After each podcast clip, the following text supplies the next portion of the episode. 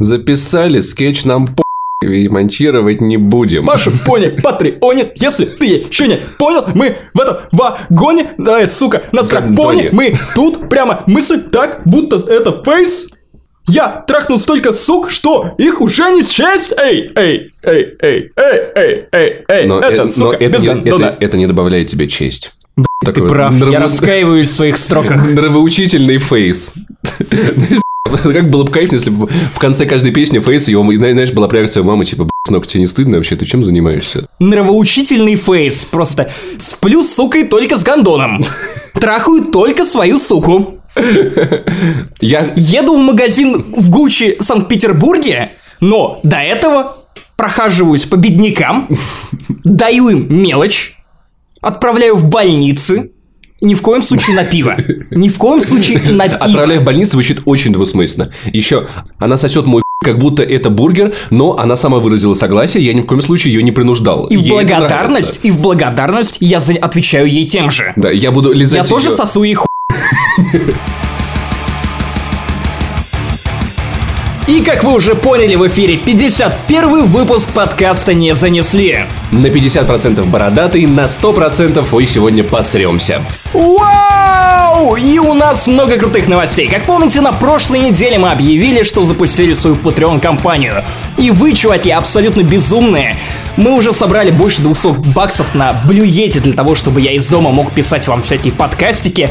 И большое спасибо вам за то, что вы есть, за то, что вы нас поддерживаете, потому что, правда, наше комьюнити — это лучшее комьюнити, которое только могут желать себе подкастеры. Очень тепло и очень приятно было читать ваши комментарии. Вы абсолютно крутые, по-хорошему ебнутые чуваки.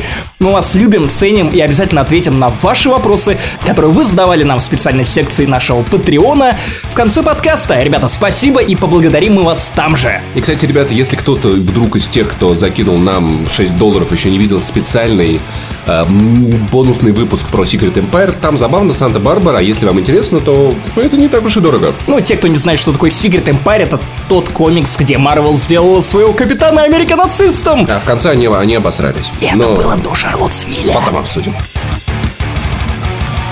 И в этом выпуске подкаста не занесли. Драма вокруг расизма, PewDiePie и разработчиков Firewatch. И вокруг, э, э, и вокруг Гейба Ньювелла даже. Вау! Рецензии в Steam теперь влияют на ваше мнение касательно игры, которая вышла год назад. Вышел первый трейлер Лары Крофт с Алисией Викандер. Мы с Пашей будем ругать этот трейлер, но внезапно не за Алисию Викандер. Потому что она, мать его, крута! Нет, может быть и за Алисию Викандер, но точно не за маленькие сисечки, которые мне очень нравятся. Она классная. И на повестке дня очередная драма. Мелодрама вокруг Павла Дурова. Николая Дурова. Николай, Николая, а, другой Николай. Ник- Да. И э, его друга, у которого девушка, и там влюбились, и он ушел из Телеграма. В общем, ребят, это заба- забавная true story про российский ЭИТ, как говорится. Ну и- ЭИТ, ЭИТ. А также рубрика «Бала неделя». Еще одна драма. Тиньков против Хованского, Немаги, Евгения Баженова и вообще всего мира. Кажется, его можно сделать злодеем для Джеймса Бонда, потому что Тиньков выглядит именно так. К нам сейчас постучатся и посадят. Спойлер, Валентин Петухов пытается усидеть на двух стульях, и у него это легко получается, потому что он очень большой. Это так легко сесть на два стула, когда у тебя попа.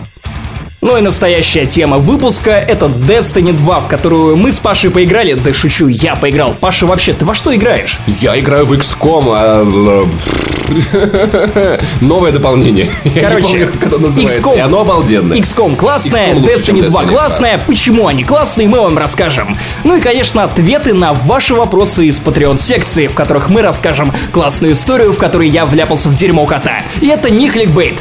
Я правда это сделал. Все это и многое другое в 51 выпуске подкаста не занесли. Поехали!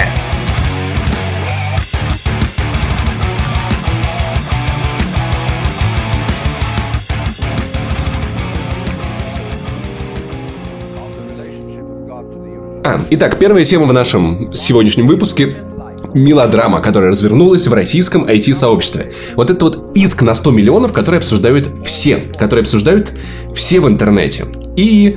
Погоди, 100 миллионов это не преувеличение, это реальный 100 размер миллионов рублей иска. это реальный размер, мать его, иска. Собственно говоря, 18 сентября на блоге Medium появился пост от Антона Розенберга, разработчика, который работал ВКонтакте, работал на Телеграме под названием «Код Дурова» или история о том, как Павел Дуров требует от меня 100 миллионов рублей в суде. На самом деле, в принципе, текст очень, во-первых, забавный, потому что видно, что писал его человек-технарь, и вот я прям ощущаю, как по-другому вот они мыслят вот отлично от, от гуманитариев. То есть это текст, который содержит большое количество подробностей, очень-очень, но он настолько неэмоциональный, что я, честно говоря, в шоке. И нет, э- это не критика, то есть это личная история человека, рассказывает как, как рассказывает. Просто мне забавно, насколько ты вот по письму можешь заметить, как вот люди разли- различают что-то. В общем, тема такая. Антон, разработчик, он с самого детства, там, еще в 93 году, в шестом классе, они познакомились с Погоди, э, погоди, Дуровым. включи тон программы «Жди меня». Хорошо. И прежде, прежде чем ты коснешься этой Почему «Жди замечательной... меня»? «Жди меня», ну потому что э, были знакомы в Иск на детстве. 100 миллионов до- рублей ждет его. Конечно, конечно. Как меня, армейка. Anyway, погоди, вот сейчас пока... Я не вчитывался в эту историю, конечно, она курсировала, но я был в отпуске, и я старался поменьше заходить в интернет. Я не для того интернет оплачиваю, чтобы даже в отпуске заниматься работой и думать об этой работе, поэтому я старался абстрагироваться от этого. Хорошо, хорошо. Так вот, так вот. Неподготовленный Я человек. не знаю, не знаю, о чем эта история, но Код Дурова, скажи мне, это хоть капельку напоминает Джона Уика? Не Когда знаю. Код Дурова, и Чуть-чуть, он начал чуть-чуть мстить за него, Чуть-чуть, нет? чуть-чуть напоминает. Я хочу сказать, что с котом связана трагическая история, которая, возможно, повлияла, но не на Павла Дурова, а на Николая Дурова. Особенно у на нас кота. Есть, у нас есть два, как бы, Дурова, понимаешь? Один вот хаотик evil, второй хаотик good. И вот good это вот тот, который накачанный, а тот, который хаотик evil, это немножечко забитенький. Как, в, в общем, наш главный герой Антон Розенберг познакомился с Николаем Дуровым в 93 году. Тогда они оба были еще шестиклассными пиздяками и увлекались дофига математикой. Они вместе ездили на ли- Олимпиады и в итоге сдружились. То есть здесь э, прям идет целое огромное полотно с фотографиями о том, как они ходили в этот кружок, как они там всякие разные медали выигрывали, как там Борис Ельцин награждал всяким разным. Вот это вот Николай Дуров в молодости вот такой вот там. смотри, Много фотографий. Молодой. Много, да, молодой еще Николай Дуров. Вот. а, И в итоге, значит, они д- вместе учились в институте, а потом немного судьба развела их в разные стороны. И внезапно вот Антон как-то раз наткнулся на сайт ВКонтакте, увидел на сайте, на форуме а, Новосибирского академгородка, если что, это такой а, научный кластер. У нас в Новосибирске есть целый район, где много институтов, там всякие IT-компании развиваются. Ставьте лайк, если тоже подумали о дяде Жене. Ставьте два лайка, если вспомнили, кто это такой. наткнулся на такой сайт ВКонтакте, Дуров там буквально на форумах его рекламировал, вот, зарегистрировался, оценил, как это удобно, э, на- на- нашел несколько... Я, я даже знаю как.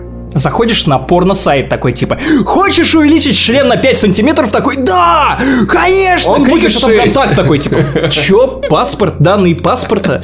Сеть для студентов, которая она когда-то была. Ну, кстати, у меня, у меня есть знакомая с четырехзначным ID, она из Питера, она зарегилась, когда это еще была маленькая сеть для студентов. Когда, когда еще скупали А вот. номера для Аськи. Наш главный герой, Антон Роз- Розенберг, он, он просчитал, как быстро регистрируются люди, чтобы, чтобы у него был ID 77777. Это уже было очень круто.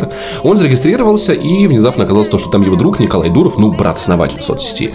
А Антон нашел там, там несколько багов, написал об этом Николаю. Николай такой, да, слушай, напиши Паше. Они заобщались, там долгое время обсуждали всякие там проблемы сайта, и в итоге они, а, Николай и Павел позвали Антона к себе работать.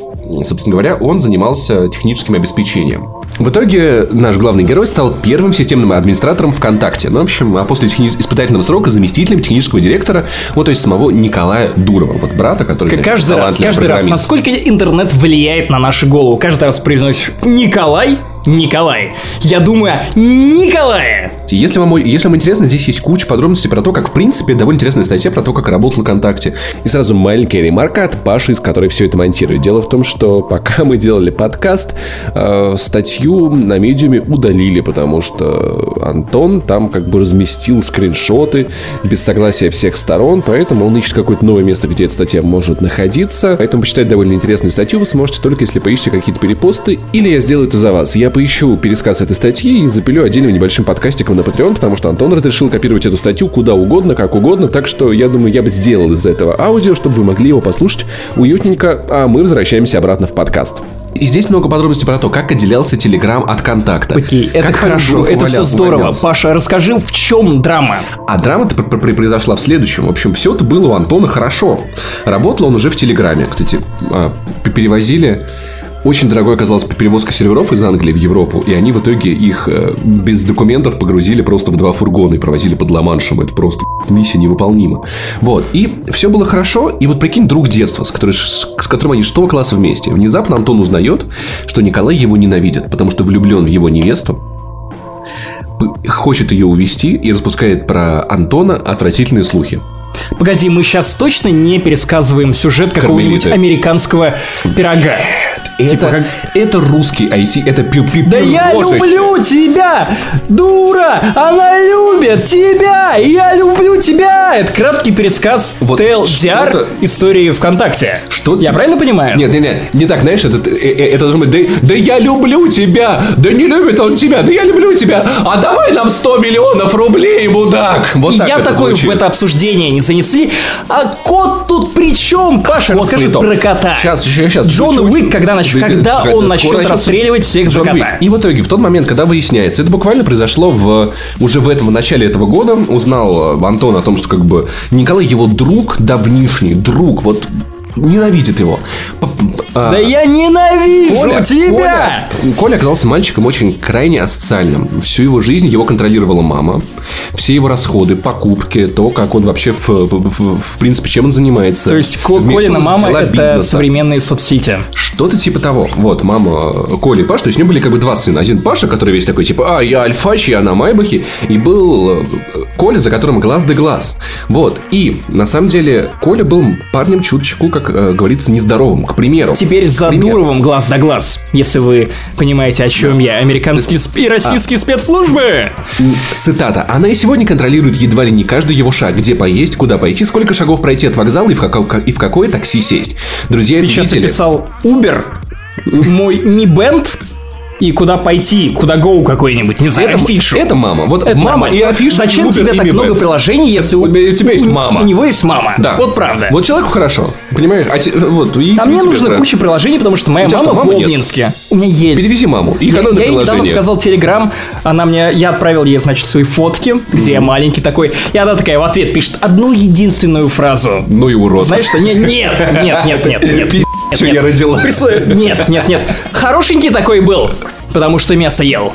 Вот, это ультимативный троллинг. Второе сообщение. Я отправляю ей фотку меняемой девушки. Да, это опять а, часть про девушку в этом подкасте не занесли. Отвечает просто, ладно, пока. Все! Поэтому О, давай. Моя, знаешь, моя мама как приложение диалоги не с, работает. Диалоги. Моя мама это это это это, Тиндер. Знаешь, это вот это вот Тиндер, который ты удалил и знаешь и, и Я думал, она как Тиндер, потому что я поставил ей супер лайк. Ты ты не мог не поставить ей супер лайк, потому что моя мама супер ход и слишком хороша для тебя. Так вот. Она сказала мне то же самое. Она сказала, что я слишком хорош для тебя. Поэтому да, я... да, да, поэтому не вместе, Максим. Короче, моя мама, она... Поэтому у меня есть девушка. По поэтому моя мама, э, ты не заходишь в него уже давным-давно. И, и вот пару раз в месяц тебе, тебе, приходит письмо, типа, эй, чувак, а может быть тебе кто-то нравится, а может быть ты кого-то поищешь. Паша, а когда девочка? Паша, когда девочка? И в один момент я просто...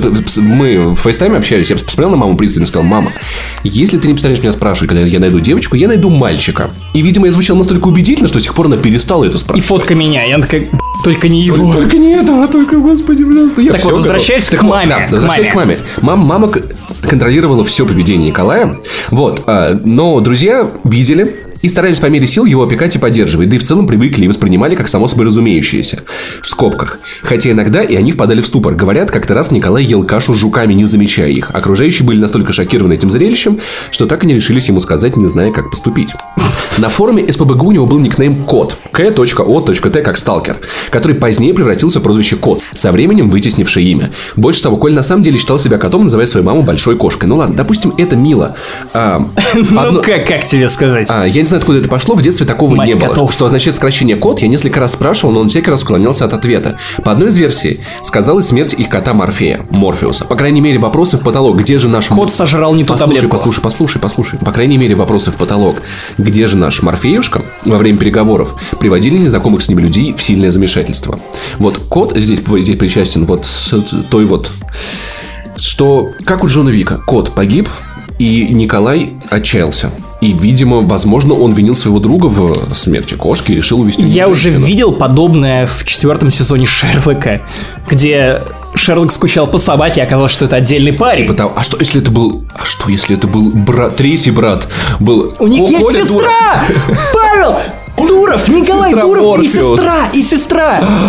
Точно, мы раскрыли. Мы раскрыли. Дешифровка. рэпер Морфеус. Морфеус. Как? Эурус, Эурус и Морфеус.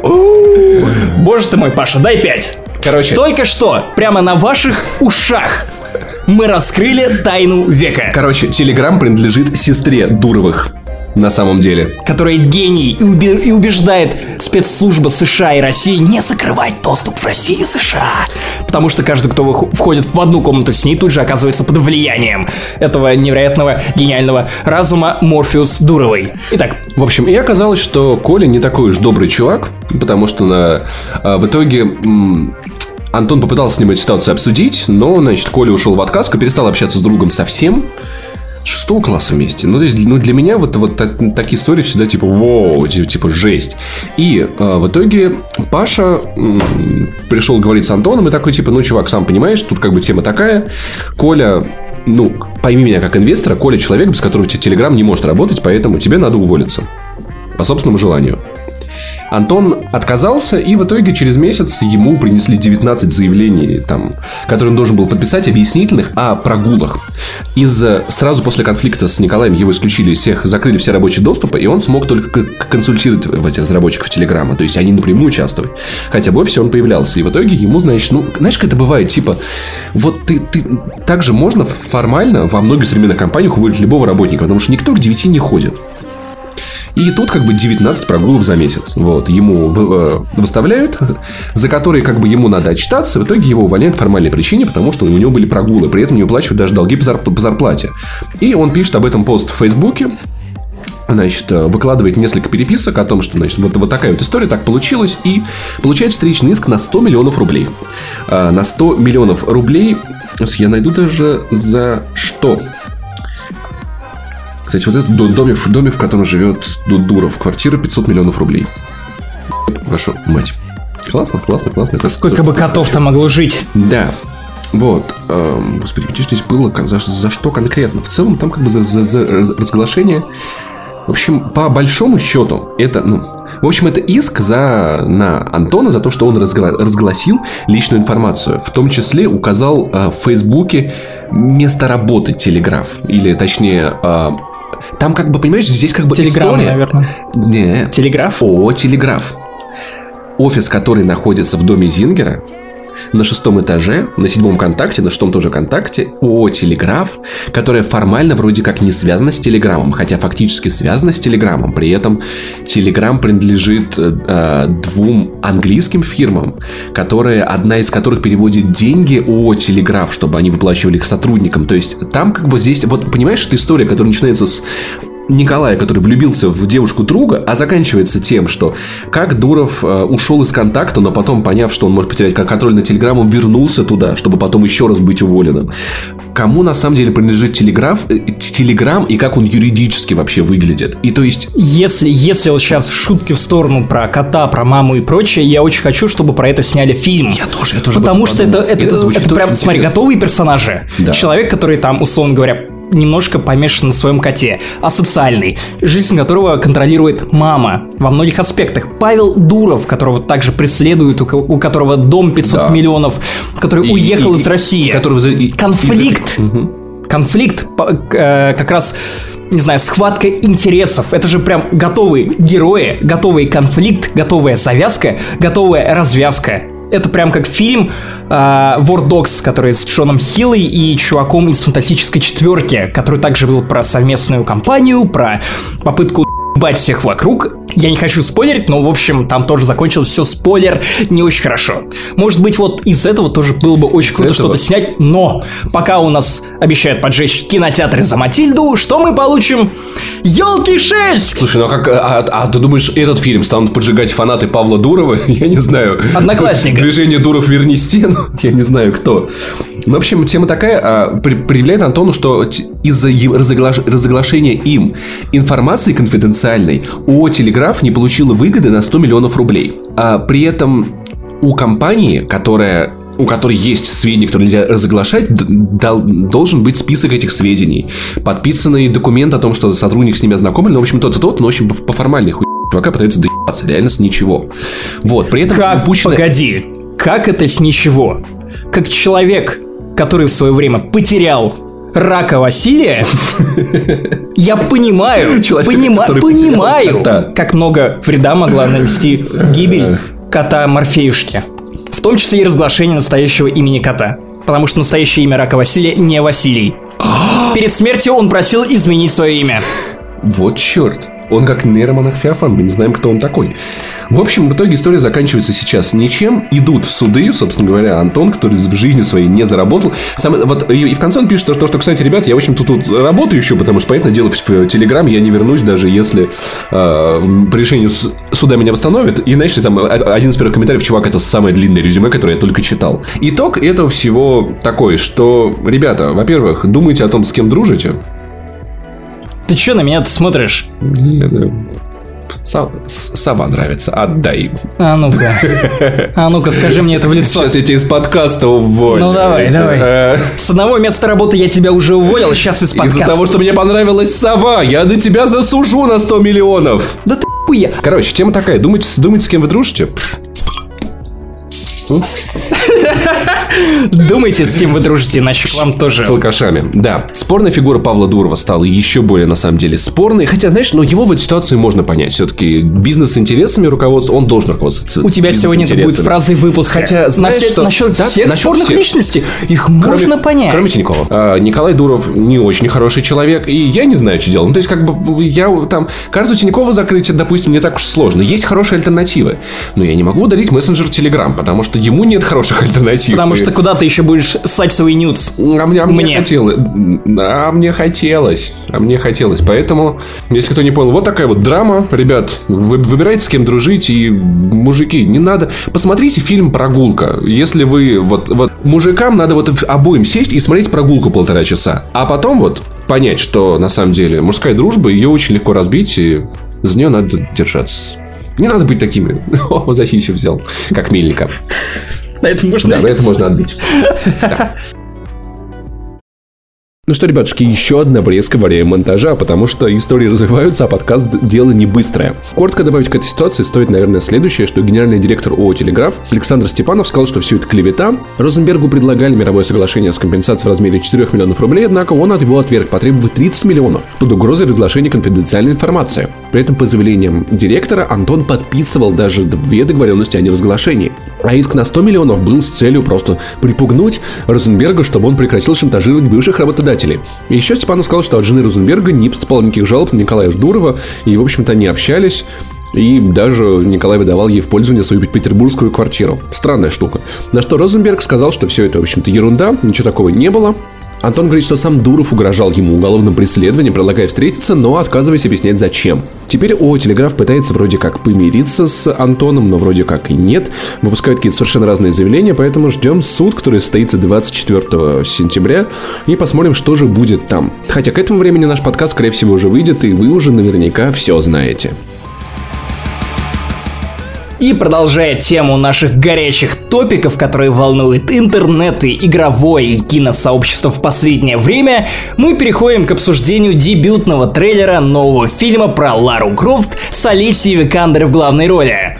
Итак, Паша, что ты думаешь о том потоке ненависти, направленном против конкретно Алисии Викандер в этой роли? Ее критики... Алисия Викандер. Алисия Викандер. Олеся Викандер. Олеся, Олеся Викандер. Так вот, что ты думаешь о том потоке критики, справедливой и несправедливой, потому что многое критика фокусируется на нехватке задницы, нехватке груди, каком-то некрасивом лице, хотя я считаю, что все в порядке с внешностью у Алисии всем, Викандера, она очень красивая. Всем хейтерам вот именно внешности Алисии я хочу сказать следующее. Вы не Фасбендер, вот и беситесь. Я Фасбендер, и мне Алисия очень нравится. Я могу только подтвердить это, я не Фасбендер, И она красивая. И мне она нравится. на самом но деле- меня, меня возмущает, что многое критика, которая на самом деле не является критикой, потому что критика, она как бы, ну, должна на чем-то основываться здравом. Многие люди из интернета критикуют Алисию за то, что ей не хватает груди. Давай маленький. Грудь у нее маленькая. Или задница недостаточно округлая, потому что, ну, как, как, как так? Давай. Как, как она может быть не актрисой с порнхаба? Давай, Как- мальчик, как- я как тебе может кое-что быть? расскажу. Сейчас 2017. Окей. Люди критикуют Лару Крофт за то, что у нее маленькая грудь. Но почему не за Подожди, то, что у нее подожди, нет подожди, подожди, треугольная подожди, грудь? Почему? Во-первых, да. А во-вторых... Канон. Во-вторых, 10 лет назад или там 15 лет назад, когда в моде были вот эти вот женщины, вот эти, которые с шарами, огр- как Памела, как мне могла Памела Андерсон нравиться, я куда смотрел вообще? Короче, тогда люди критиковали бы эти боевики за то, что да как она может прыгать с такой грудью? То есть вот, вот, жи- вот женщина, там, мама, мать посмотрела, а я помню, мы с, мы с мамой их ходили, мне лет 8, наверное, было на, или 9 в Москве нас возили мои дяди на э, вторую Лару Крофт в кинотеатр «Октябрь».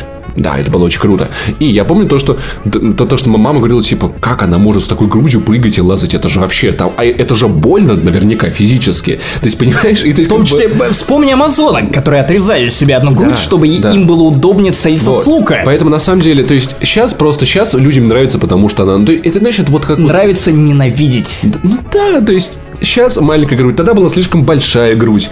Потом будет какая-то средняя грудь, слишком средняя грудь. Я не а почему понимаю- Лара Крофт вообще едет? Не Она страшная. По мнению кого? Но, кстати, на плакате с шеи она полная.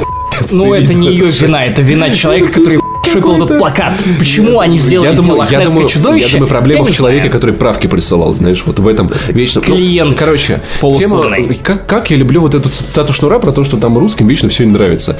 Летом им, жарко, зимой им, холодно, осенью им, мокро, весной грязно, всегда вечно н- недовольные. Вот, вот здесь то же самое. У тех грудь была слишком большая, у этих слишком маленькая. Никогда никому не угодить, и вот как бы, я понимаю вкусовщину, я понимаю, что кому-то это может вот, ну просто на уровне вкуса не нравится. У нас у всех есть какие-то предпочтения. Ну, там, вы- выбирая объект для отношений. там. Но почему это становится чем-то важным для фильма, Тут- а не личных предпочтений? Вот, я, хотел, я как раз хотел подойти к фразе, что это не Лара Крофт. Вы правда считаете, что Лару Крофт делают Лару Крофт сиськи, А не, а не характер? История, не характер. история, не личность. Сеттинги, в которых ее помещают, ситуации, в которые ее помещают и через которые она проходит. Пример про Ника Фьюри. Вот, э, который в Я комиксах... приводил был- как Да, раз Secret да, да, Empire, вот, да, про который да. рассказывал в нашем спецвыпуске, который Да, мы записали для Патреона. Я не знал, что Ник Фьюри был белым. И, честно говоря, ну, то есть, как бы, от того, что с- с, э, его исполнил Сэмюэл Л. Да, Дж- Сэмюэл Л. Джексон. Да, он не стал... от- Ну, это, это Ник Фьюри, потому что он делает то, что делает Ник Фьюри, думает, что думает Ник Фьюри, и говорит, как Ник Фьюри.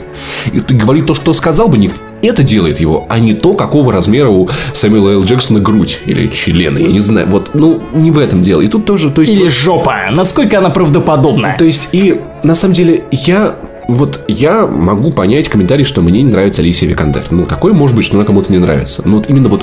Но говорить, что это не ваша Лара Крофт, потому что... У она- не хватает Потому что сисек. она не проходит под трафарет, ну, это... Треугольным, Э, который э, должен быть да. в первую очередь. Ребят, это, ну, я считаю, мне, мне это кажется очень ограниченным подходом. Очень ограниченным. Более того, меня возмущает, невероятно возмущает, чуваки, все фанаты видеоигр, все фанаты кино, которые в том числе увлекаются видеоиграми, мы должны сейчас быть с вами максимально консерт. Потому что все фильмы по видеоиграм, которые мы получали в последние годы, вплоть до Варкрафта, ебаное говно, которые ставят крест на экранизации видеоигр. Этот будет таким же. И это вероятно. Но опять же, погоди. Критика основ... Люди, которые год за годом продолжают ныть о том, что нам предлагает плохое кино с плохими актерами, с плохими сценаристами, с плохими режиссерами, внезапно начинают критиковать фильм по видеоигре за то, что у актрисы не хватает, на, на их взгляд, не хватает груди или задницы, или она страшная. Хотя в так последних итерациях Лары Крофт Алисия Викандер максимально убедительно Да, воспроизводит то, то, какой Лара была в последних частях. Мне нравится- Поэтому, поэтому, мне кажется смешным, что вместо того, чтобы требовать элементов, которые являются неотъемлемой частью адекватного, классного, хотя бы компетентного кино, мы просим сиськи. Жопу. После Варкрафта. После Angry Birds в кино. После и которую снимал Увибол. Вот у него были сисястые актрисы. И что это помогло фильмам? И- Это помогло конечному качеству продукта? Это помогло подчеркнуть вижен режиссера? Да ни И мы с тобой, Максим Иванов, сейчас занимаемся тем же самым. Вместо того, чтобы обсудить трейлер, мы обсуждаем, что, как, как люди обсуждают Алисию Но- Виканда. И, и знаешь, здесь, я боюсь, здесь, а, а может ли здесь быть а, эффект охотниц за привидениями? Когда я скажу, что фильм говно, мне скажут, ты просто Алисия, тебе не Нет, нравится. Нет, нет, нет. Ты можешь критиковать фильм, ты можешь критиковать трейлер, но, пожалуйста, основывай это не на внешности. Но Основ- Критикуй неудачные творческие решения. Вспомни риторику. Критикуй актерскую игру. Критикуй хреновую графику. Ну критикуй дженерик, просто трейлер, который вызывает у тебя, как у фаната серии, подозрения. Ты уже все сказал, потому что, честно говоря, это какая-то ебла. Вот максимум ебла. Это выглядит как сериал. Как Lost. С спецэффектами Лоста. С историей... Ну, то есть, мне, мне, мне одному кажется, что э, сюжет 13 года игры это не самый лучший сюжет для кино. Потому что его писала Риана Пратчет, но с другой Да. стороны, кто вспомнит нормальный, адекватный сюжет из Давайте старых выпусков Лары Крофт? Так давайте Кто напишем вспомнит? новый. Новый хороший. Ну, Так. они при этом При написали, они адаптировали одновременно и первую, и вторую часть. При этом, ты представляешь, как, как у них дома был, был, был скандал, как, когда Майкл такой, Алисия, не, э- это, это будет говно, не смей сниматься в фильме по играм. А что, тебе можно, а мне нельзя, типа? Я, Алисия, Ты пожалуйста. снялся в говне! Да. Не повторяй моих ошибок. Что, что хочу, я то все и еще делаю. я все еще моюсь в душе и э, сжимаю свои коленочки, потому что недавно я снялся в чужой завет. Мне не показалось, что Алисия действительно играет как Лара Крофт. Возможно, она, возможно, я, я Если ошибусь. честно, я видел очень мало эмоций от самой Лары Крофт в последних двух играх про Лару Крофт. Ну, а она хотя бы поревела немножечко, когда на остров попала. Это стоило. Али- а когда она оленьку, а- а- оленьку убивала, это было очень трогательно. Это было очень мило. Для меня Было сюжет обеих Лар Крофт вот после перезапуска был предельно безэмоциональным, потому что я не верил в этого персонажа. И тут меня скорее возмущает то, что я- не могу понять, как я оказался защитником Лары Крофт. Вот это меня удивляет. Вот, то есть Я про кино ты говорить не игры. хочешь. Я прошел обе, но я ненавижу эти игры на фоне Uncharted. Это, и это я могу, это я назову эффект Поклонской. Сейчас я скажу страшную вещь. Я срать от Матильда. И учителя тоже срать. Мне вообще просто, мне все равно на этот фильм, на этого сраного императора. Но... Но вот когда вот началось... Извинись вот- перед Вахой. Извинись. Нет, Бог нет, император. я- я- я- я- Един я- и один. Тихо, я не про этого императора, не про этого императора. Окей, а, Путин это приквел к Вахе. про Николая II. Мне типа, на- я не собирался на этот фильм идти, я, я даже не думал о нем. Но вот после Поклонской я, сука, пойду. Если в день, когда я пойду на этот фильм, Саша Трофимов мне позвонит скажет, Паша, я ходил, это отвратительный фильм, я скажу, Саша, я пойду туда и буду там сидеть вне зависимости от качества фильма, просто Потому что поклон... Вот знаешь, вот, вот на зло Поклонской я на Матильду схожу. И вот мне кажется, вот тут у тебя имеет Зимой. место... Да, и мне кажется, вот у тебя тут имеет место эф- эффект Поклонской. То есть, вот люди настолько обозлились против вот На Алисии. совершенно неправильной причины, Да, совершенно за которые причине, что можно ты ненавидеть теперь стал фильм и защитником трейлер. фильма. И ты пойдешь на этот фильм теперь. Не уверен, я постараюсь Ты обозначить свою позицию и отрезать тех людей, которые Еще критикуют. Чуть-чуть, чуть-чуть разжигания в Твиттере, и Максим пойдет вам всем на зло. Он будет вам факи фото- фотографировать, как он факи вам У посылает меня, из у меня зала. был спор с нашим инвестором. Он будет облизывать картонную Алисию. Два часа я кричал на Гаджи Махтиева по поводу... Ты был в этот момент, по-моему, на собрании тогда, нет? Когда мы два Мы часа кричали, почему я, я называл его комментарии тупыми, я называл комментарии тупыми еще и тех пользователей, которые... И Гаджи, Да, я, я его помню. комментарии тоже называл тупыми, потому что именно его комментарии в сайте стали предпосылкой к той заметке, которую я пропихнул на сайт. Да, поэтому ты, Максим Иванов, пойдешь. И это эффект Поклонской. Окей. Ты пойдешь на этот фильм, чтобы доказать всем, Нет, что они... я докажу людям, которые критикуют фильм за сиськи, что они не правы. Но если фильм дерьмо, я не хочу его поддерживать. Я, я более многомерный персонаж Паша, чем...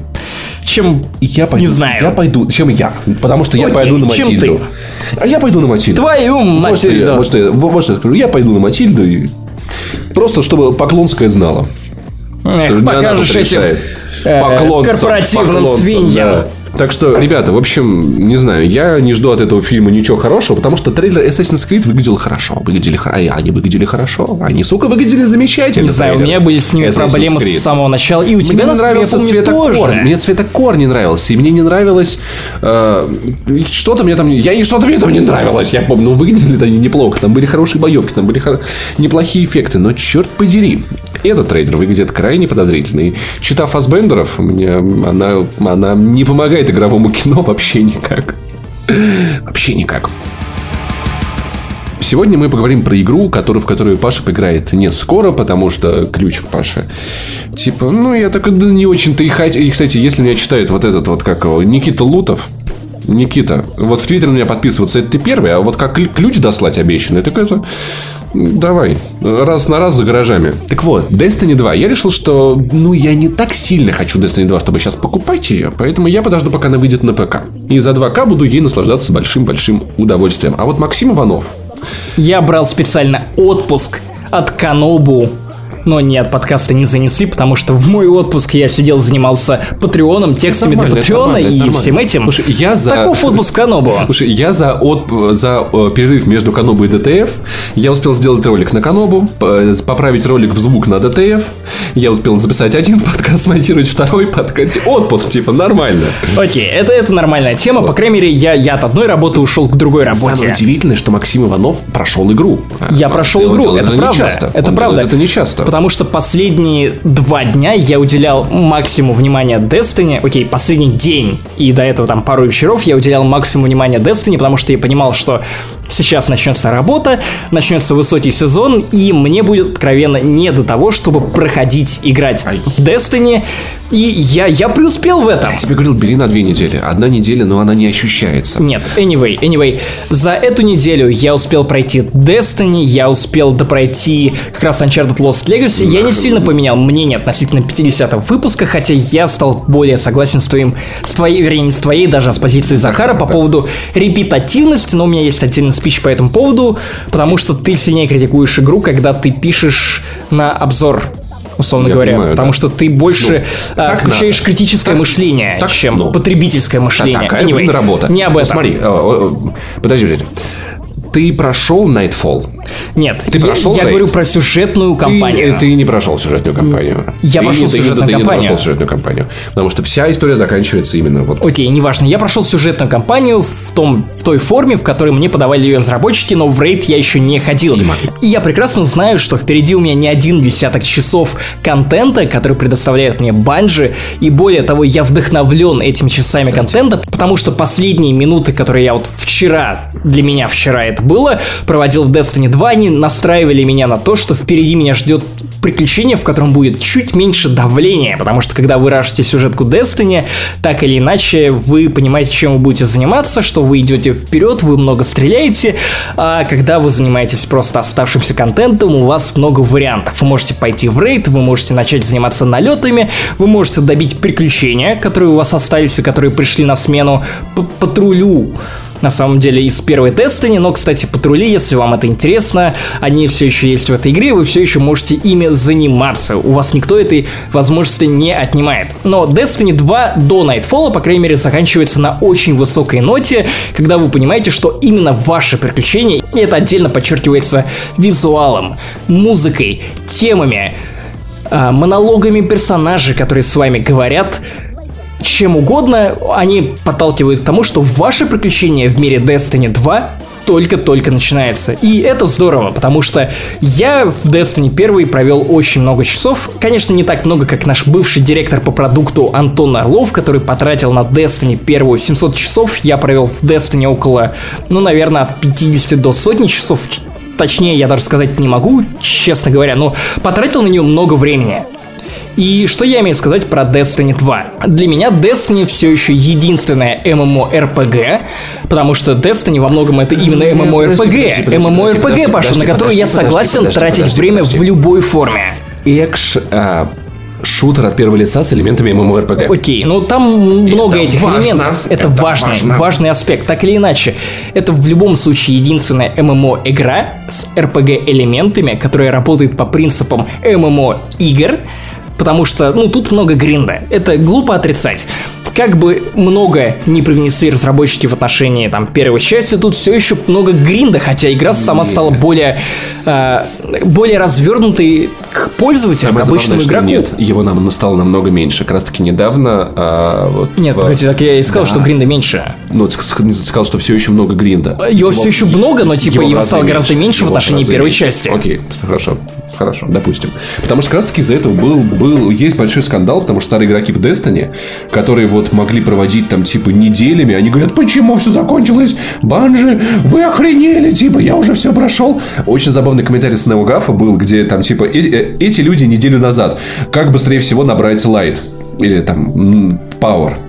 Эти люди сейчас, почему контент закончился? Вот. И... Самое смешное, что для людей, которые не настолько задротят Destiny, как Антон Орлов, в Destiny 2 гораздо больше поводов остаться после конечной игры. Она развернута к людям лицом.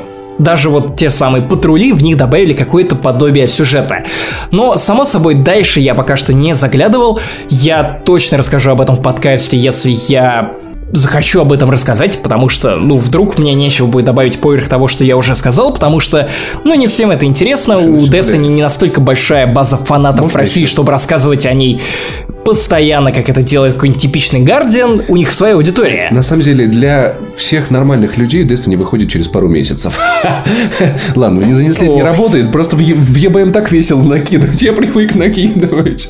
Я не знаю, не на того Ну, напал, в общем, на самом деле, есть много игроков, для которых Destiny откроется только в октябре, так что я думаю, это тема, которую можно будет обсуждать еще Окей, вполне хорошо. долгое Так- Тогда, время. когда Destiny выйдет на ПК, я расскажу о том, как вот я допроходил Destiny, потому что, правда, после прохождения сюжетной кампании, Нужен все, что я слышал, все, что я увидел на карте от персонажей, что я услышал в финале игры, которая, оказывается, как вот говорит Паша, даже не финал, если я не ходил в рейд, то все это прям вдохновляет на дальнейшие исследования. Мне это очень нравится. Я определенно не чувствую себя настолько потерянным, как вот это было в финале первой Destiny, когда я не понимал, что делать, если не читать вот гайдов каких-то. Anyway, я буду рассказывать вам именно про сюжетную кампанию Destiny, потому что впервые за долгие годы я играл в MMORPG не со своим одним из лучших друзей, который со мной со школьной скамьи, который жил со мной в одном доме в Обнинске. Я проходил Потому с что ним... он влюбился в, в твою девушку. Нет, нет, я, я играл с ним нач- в разные MMORPG, в MMO-игры, начиная там с Ragnarok Online, заканчивая первой Destiny, на которую мы с ним потратили кучу часов. Всю, всю, абсолютно всю сюжетную кампанию и DLC для Destiny 1 я проходил с ним. Это всегда была такая коммуникация и наше с ним общение. То есть даже мои друзья познакомились с ним из-за того, что я играл в Destiny, и мы постоянно включали громкую связь по iPad. Anyway, это была первая игра ММО, которую я проходил один, и мне было интересно, потому что, ну, многие играют в Destiny без какого-то компаньона, и мне было любопытно посмотреть, оправдает ли мои ожидания Destiny 2 как одиночная игра с элементами онлайна. И что бы ты думал? Оправдала. оправдала. Потому Более что чем. Вообще, Хотя у меня, кстати, из-за того, что я проходил ее как одиночную игру, и претензии сформировались к ней как к одиночной игре, о которых я могу вам рассказать, такое и себе. ты просто хотел что-то добавить. Слушай, ну вообще такие игры на самом деле лучше проходить э, в одиночку, потому что с друзьями вы болтаете, вы не слушаете сюжет, вы не слушаете всякие штуки, может что-то пропустить. А другое дело, что сюжета тут практически и нет. Банжи это удивительные люди, которые, на мой взгляд, это может испортить какое-то настроение или впечатление людям, которые обожают MMORPG именно за процесс, но, ребята, стрелять в Destiny охуенно, я это не отрицаю, но нужно признать, сюжет в Destiny 1 очень слаб, сюжет в Destiny 2 и все, что связано с рассказыванием этой истории и нарративом, и роликами и прочим, это очень слабый уровень. А лор? Лор это другое дело. Лор это не сюжет. Лор это Да. Не, просто та ш- мишура, чтобы которую расставить навешивают на каркас. «и», чтобы наставить то- точки над «и», что в Destiny это есть сильная история. Есть, интересная. есть интересные фракции, есть противники, есть интересные задел, вообще локации, са- сами ситуации, в которые тебя помещают. Тот же Улей, который начинают морфировать э, все эти станции на Титане в Улей, которые напоминают тебе убежище чужих. Все интересные детали, которые обогащают этот мир, эту вселенную, они остались в первой части, в Grimoire Cards, которые ты выбивал, и все эти детали ты должен был узнавать через мобильное приложение или через веб-версию сайта. Охуенно пиздец. классно придумали. Во второй части, если вы ожидали увидеть какое-то развитие, какие-то классные ролики, нет. Это абсолютно любительские катсцены, которые не просто вот не могут встать на одну ступень с Хейла, каким-то, с каким-то нормальным сюжетом. Ни за что. Это уровень Mass Effect Andromeda. Вернее, это даже не уровень. Погоди, это местами это даже хуже. Потому что мотивация, Да ладно. сюжет, и я тебе на полном серьезе говорю, местами это гораздо хуже, в том числе и по геймплею, но я вернусь к этому опять же чуть позже. Все, во второй части все интересные детали, которые вам могут сообщить, вы просто подбегаете к каким-то интересным местам локации, можете задеплоить туда своего ГОСТа, призрака, который расскажет вам интересную деталь об этом мире, об этой локации, об этой детали конкретной, об этой вещи, на которую вы наткнулись. И на этом все. В каркасе это абсолютно беззубый, дженерик, сюжет, который может придумать и написать абсолютно любой. У Destiny охренительная вселенная. У Destiny лор обладает невероятным потенциалом. Абсолютно все элементы, все детали, которые придумала Банжи, они потенциально могут перерасти в невероятную драму. При этом мы получаем плоских персонажей, скучных, которых можно описать одной фразой, и, в принципе, это все описание персонажа. Окей, у нас есть бывалый снайпер, который постоянно шутит про то, что он старый. Окей, у нас есть женщина, которая не жила в пределах города, она не страж, у нее есть сокол. Это все, что вы можете про нее знать. У нас есть Кейт, который робот, он весельчак. И он будет прям наигранно веселым в течение всех своих появлений в Destiny. У нас есть Завала, который ура-патриот. И все, это просто уровень, не знаю, скетчи не занесли, когда ты в двух словах описываешь какого-то персонажа и его характер, и все. При этом сам сюжет, окей, оставим персонажей, сам сюжет, конфликт, Тут предельно понятная мотивация. Красный Легион, представители Кабал, вторглись и забрали свет. Стражи пережили нападение на свой город. Они были оттеснены, они лишились света. Казалось бы, классная завязка. Но после этого ты, ты получаешь эмоции от события, которые перетряхивают всю вселенную Destiny, только потому, что в игре потрясающий визуал, потрясающая музыка, которая заставляет вас чувствовать эти эмоции, переживать за происходящее, но не сами персонажи, не их фразы, не то, как это подается в роликах. Ни разу. Это очень странно, и это явно не уровень банжа. При этом, важный момент.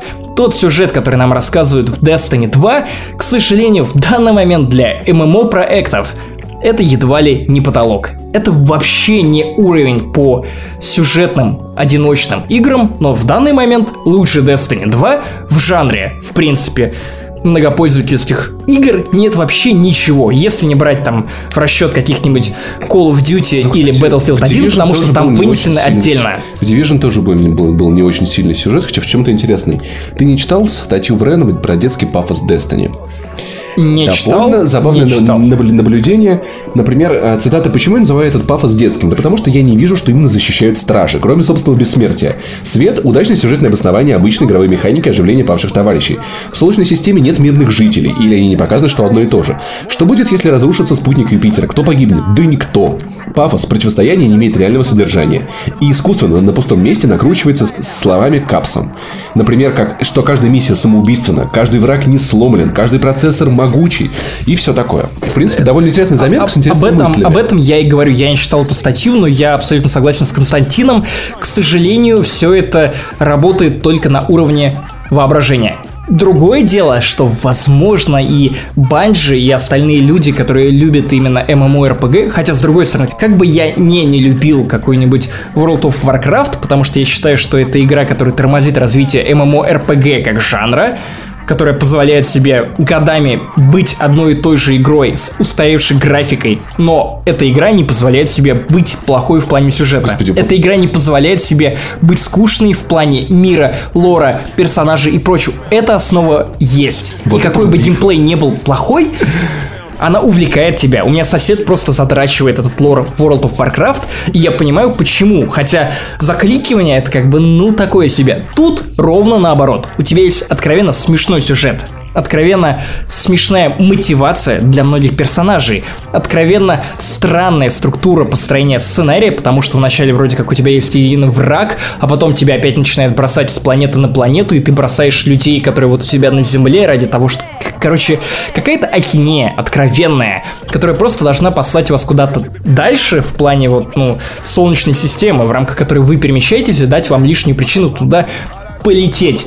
Но при этом Destiny 2 практически безупречно как шутер. Ганплей, враги, построение волн врагов, боссы, рейды.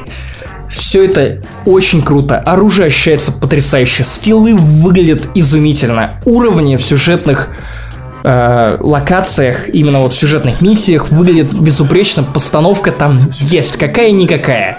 При этом там, конечно же, есть и приключения, которые... Вот я, кстати, опять же, про двойные стандарты. Когда вышла Mass Effect Andromeda, ее ругали. Угу. Вот за то, что нужно что-то сканировать, нужно защищать одни и те же точки. Приключения для Destiny 2 я не видел, чтобы кто-то ругал. Их наоборот хвалят за то, что бывшие патрули стали теперь, ну, приобрели сюжет. Какой-никакой, максимально схематичный даже в рамках Destiny. Вот если я называю схематичным сюжет самой Destiny 2, вот сюжетной кампании, еще более схематичны эти приключения. Хотя там есть тоже, как и в Mass Effect Andromeda, выдающиеся, ну не то чтобы выдающиеся, но просто представляющие интерес.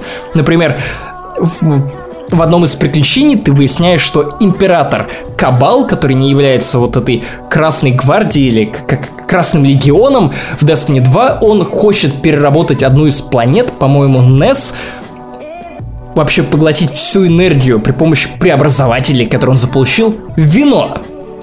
Ну, просто в вино. Кабал хочет... Император Кабал хочет подбухнуть. Планетой. Планетой.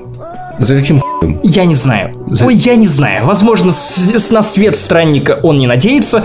Все, что он, может быть, он это император поколения винишка. На самом деле, это это, это королева, король винишек все, всего мира. Сейчас все вот Так эти... или иначе. Санкт-Петербург должен подняться с плакатами и за, каб... за Кабала выйти. Так или иначе. За Кабала выходят чуваки из Mortal Kombat. Джонни Кейдж выйдет за Кабала. Anyway, это самое Джонни, большое... Джонни Кейдж, ты выйдешь за меня. Так или иначе, это самая большая концентрация жизни и творческого потенциала, который реализован в рамках сюжета Destiny 2. Может быть, там еще есть какие-то другие приключения, до которых я еще не добрался. Опять же, я не заявляю, что я прошел абсолютно все приключения, у меня еще осталось достаточно. Кстати, про сами приключения. Я опять перескочил немного с мысли, почему я сравниваю их с Mass Effect Andromeda, потому что тут подряд есть миссия, в которой вам нужно в течение 20-30 минут перепрыгивать с одной ветки дерева, до которого хуй берешься, на другую. Поглощать энергию. У вас есть миссия, где вы просто защищаете точки. Одну за другой, сука, одну за другой. У вас хватает миссии, где вы просто стреляете в мобов, получаете какие-то куски информации, а, неважно, оружие, чего-то еще. И единственное, почему вы не так сильно злитесь на Destiny 2 в эти моменты, хотя я в какой-то момент бросил играть приключения в Destiny, просто потому что у меня есть определенный, прям скажем так, ну не то чтобы нервный тик, просто я такой типа, окей, я попал на планету. Прежде чем я полечу на следующую планету, на которой я уже займусь сюжетом, я должен зачистить все приключения на этой планете. Ну, такое себе. Ну, К Нессу я задолбался, потому что эти миссии были настолько однообразными, что я понял, что я хочу сперва пройти сюжет, а потом играть в эти приключения, просто вот знаешь, у меня есть час после работы, который я могу на что-то потратить. Я уже говорил об этом в подкасте. Может быть, приключения в таком формате, когда одна миссия на один вечер, две миссии на один вечер, и я не так сильно от этого устану. Потому что приключения на фоне сюжетных миссий, даже вне зависимости от сюжета и его проработанности, они проигрывают в постановке и в тех задачах, которые вас заставляют делать, которым вас подталкивают. Но при этом в ядре Destiny 2, как и в первой Destiny тоже, очень крутой шутер. Я все еще считаю, что Doom 2016 как шутер это все еще вот нечто мое любимое. И, кстати, забавно, в Destiny 2 есть на некоторые планеты, которые дизайном, музыкой, оружием, которое тебе подсовывают, первая ракетница, которую ты видишь прямо вот перед тобой лежит, делают максимально не знаю, фанатский, любительский аммаж Думу, и я прям верещал в, в эти моменты, потому что для меня Doom соединился с Destiny 2, два моих любимых шутер просто произвели коллап, как любят говорить многие хай хайбисты, и это было круто. Вот вспомни, это я называю эффектом Мафия 3 э, скучнейшие побочки, скучнейшие побочки, очень мало снова сюжета, но из-за того, что там было классно стрелять и водить, я все дополнения к ней. Я, кстати, дополнения надо к ней пройти, я скачал их все. И один, два элемента вытянули для меня всю игру. Вот, и я полагаю, что с Destiny может работать то же самое. И знаешь что? Ты вот как бы тут сидишь, рассказываешь, а я понимаю, что в голове у меня... И у меня, у меня противоречие внутреннее. С одной стороны, хорошо бы просто дослушать тебя, и все. С другой стороны, у меня напрашивается еще один спор, еще, еще одна ну. Например, например а можем ли мы спрашивать с игры за, за сюжет? И вот, понимаешь, вот как бы, потому что есть, вот всегда можно сказать то, что Максим, ну что ты хотел, это же сюжет в видеоигре. Но друг... это же не оправдание. Вот. Вопрос, оправдание это или нет. Потому что, с другой стороны, есть Heavy Rain, где все говорят, ну там геймплей никакой. Почему я не могу сказать, ну зато там сюжет и вопрос, мы, дошли ли мы уже до, до той грани, где мы можем с игр спрашивать, знаешь, вот как вот Саша Трофимов с кино. Ну а почему Потому нет? Что... Ты, можешь, ты можешь спрашивать хотя бы минимальный, удовлетворяющий тебя уровень. Но вот вопрос... Destiny 2 его не достигает. И, и вот это ну, очень знаешь, плохо. И просто... опять же, если мы не будем спрашивать, это возвращались к 50-му подкасту, и про то, почему я поставил Uncharted 4 9 баллов, и при этом ругал Naughty Dog за ящики, за самоповторы в сюжете, за самоповторы в геймплейных ситуациях и прочее. Банжи это студия с многолетним опытом производства шутеров. В данный момент они являются флагманами MMORPG, э, ММО игр, окей, там с элементами RPG.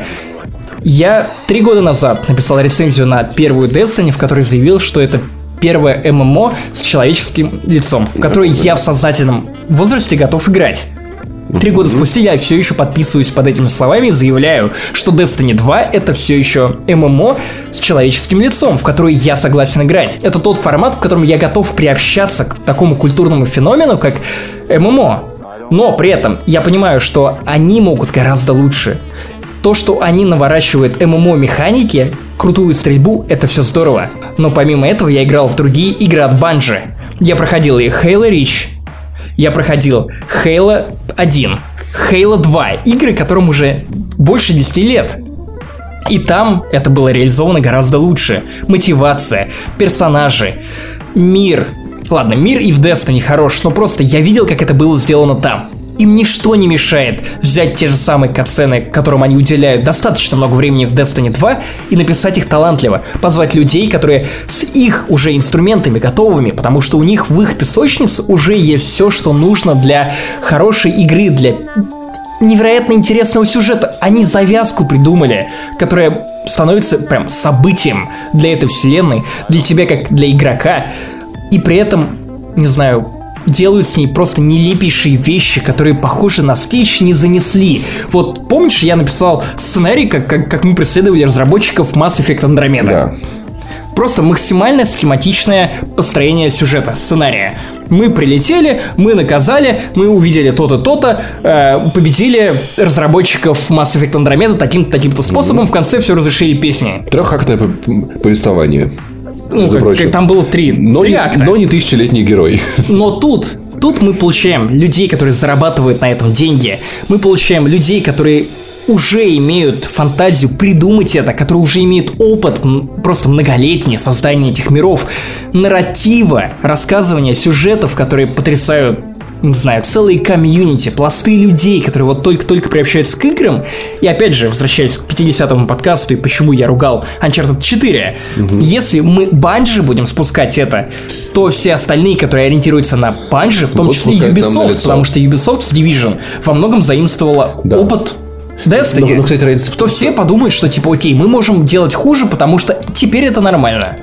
Возможно. Но вот, ну, и вот я, я знаю до конца, потому что как я чувствую себя странно, когда э, играя в новое дополнение для Dishonored, я придираюсь к тому, что герои не отыгрывают, не отыгрывают. И Паша, придираться к играм, в том числе за сюжет, это просто, нормально. знаешь, с другой потому что, значит, за твое время опыта и соприкосновения с видеоиграми у тебя, как у потребителя, который, между прочим, тоже не зацикливается только на видеоиграх, который читает книги, который смотрит сериалы, смотрит кино, читает комиксы в той или иной форме, или там смотрит YouTube не магии, он получает сюжеты более качественные, и он хочет, чтобы его любимый медиум, формат не отставал Но с другой от стороны- сторителлинга в других интересных ему медиумах. Мы же, делая обзор игры, мы не говорим, что мы не разбираем музыку, саундтрек вот альбомом, что этот трек хороший, этот плохой. Мы говорим в целом, типа, ок, не ок. И типа... Но, слушай, опять же, это общая картина. В рамках кино ты также не разбираешь отдельный саундтрек к этому общем, фильму. Да. Но, другой стороны, Но при этом, если у тебя уходит Baby Driver, то, само собой, если это становится важнейшим элементом, Просто, я не знаю, может, может, может ли быть так... Просто, возможно, игры это настолько перегруженный жанр по тому, сколько тебе всего надо оценить.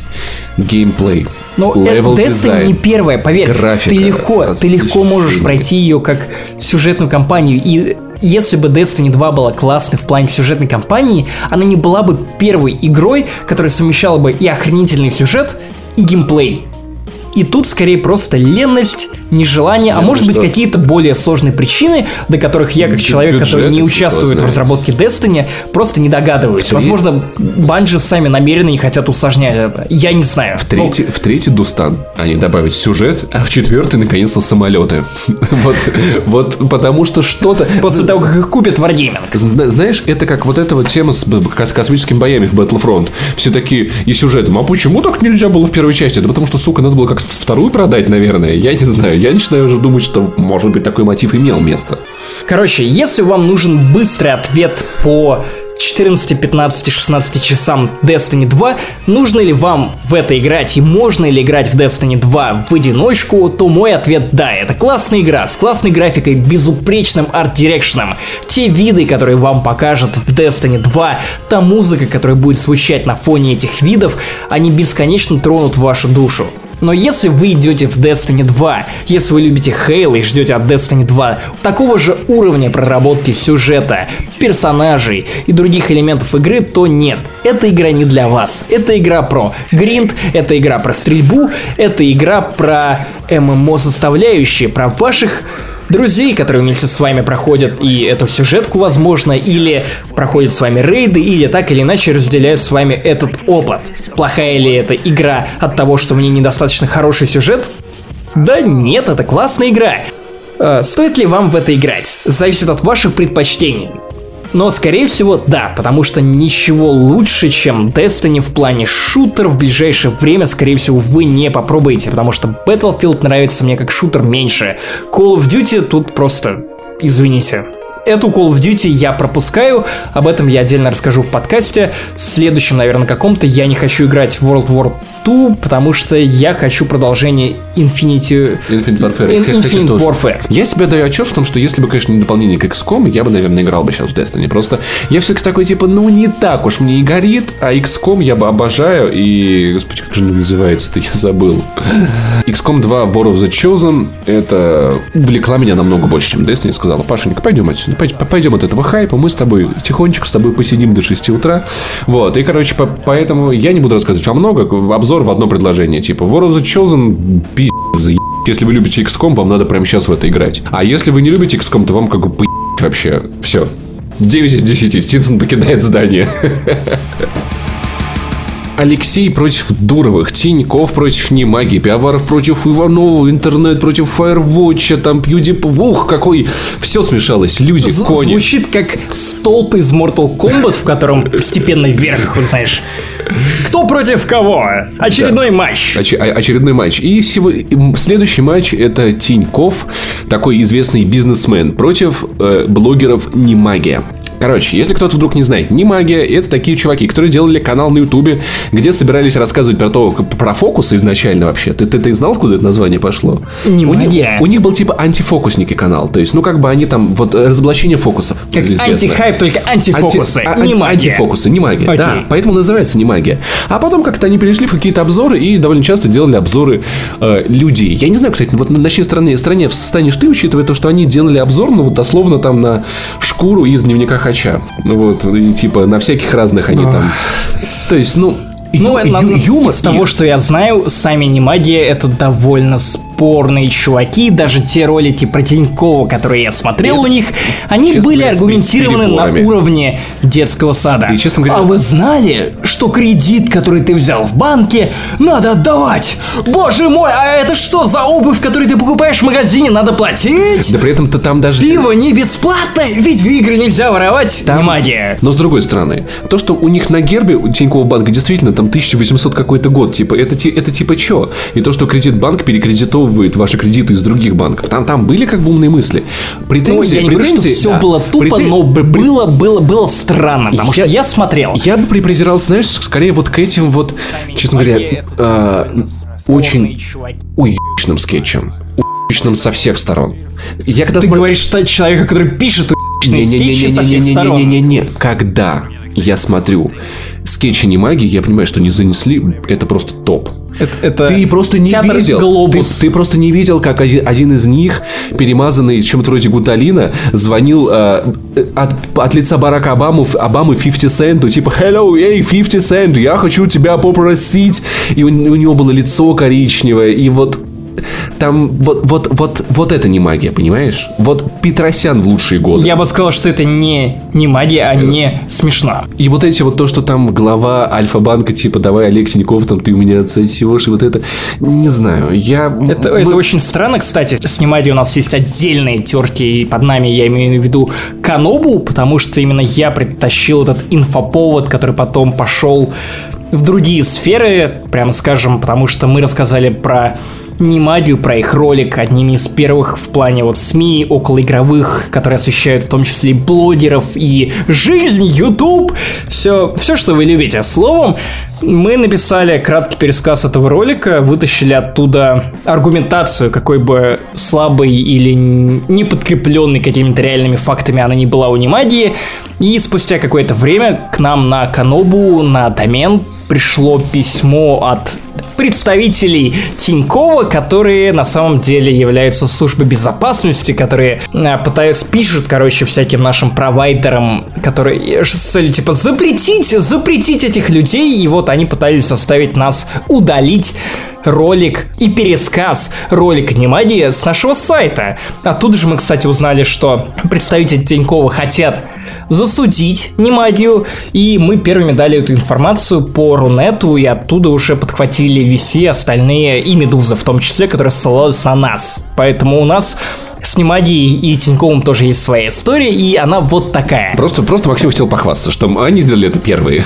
Да, да. Вот. Anyway, Паш, продолжи историю. Что... Так вот, да. И Немаги делал обзоры там на там, девушку из дневника Хача, на каких-то там еще личностей, я уж не помню, на кого-то. Я их канал не смотрю, я вот по касательно эта история прошла. И внезапно у них выходит обзор, ну, там, ну вот были там разных личностей, тут раз на Тинькова на Олега Тинькова, где они там 40 минут проезжаются по разным сторонам жизни и личности Олега Тинькова. Надо сказать, что у Тинькова бифы начались задолго до этого, с вообще до с, того, с Ютубом. Тупака. Да, на самом деле. Тупак был очень хороший рэпер, за его убили. В своем перископе говорил, что блогеры, они все продажные, за бабки мать родную продадут. Все видеоблогеры такие. Не клевета, само собой. Само собой, это Не вполне. клевета, не дай а, бог. Да, он говорил, что Ами, а, Амиран, вот этот вот хачик, и вот в этом случае я считаю, что слово на букву Х было использовано именно как унизительное. Да, вот, несомненно. Что вот, значит, э, типа Амиран у Дудя рассказал, что Тиньков предлагал ему за 2 миллиона разрезать карту э, Альфа-банка на камеру.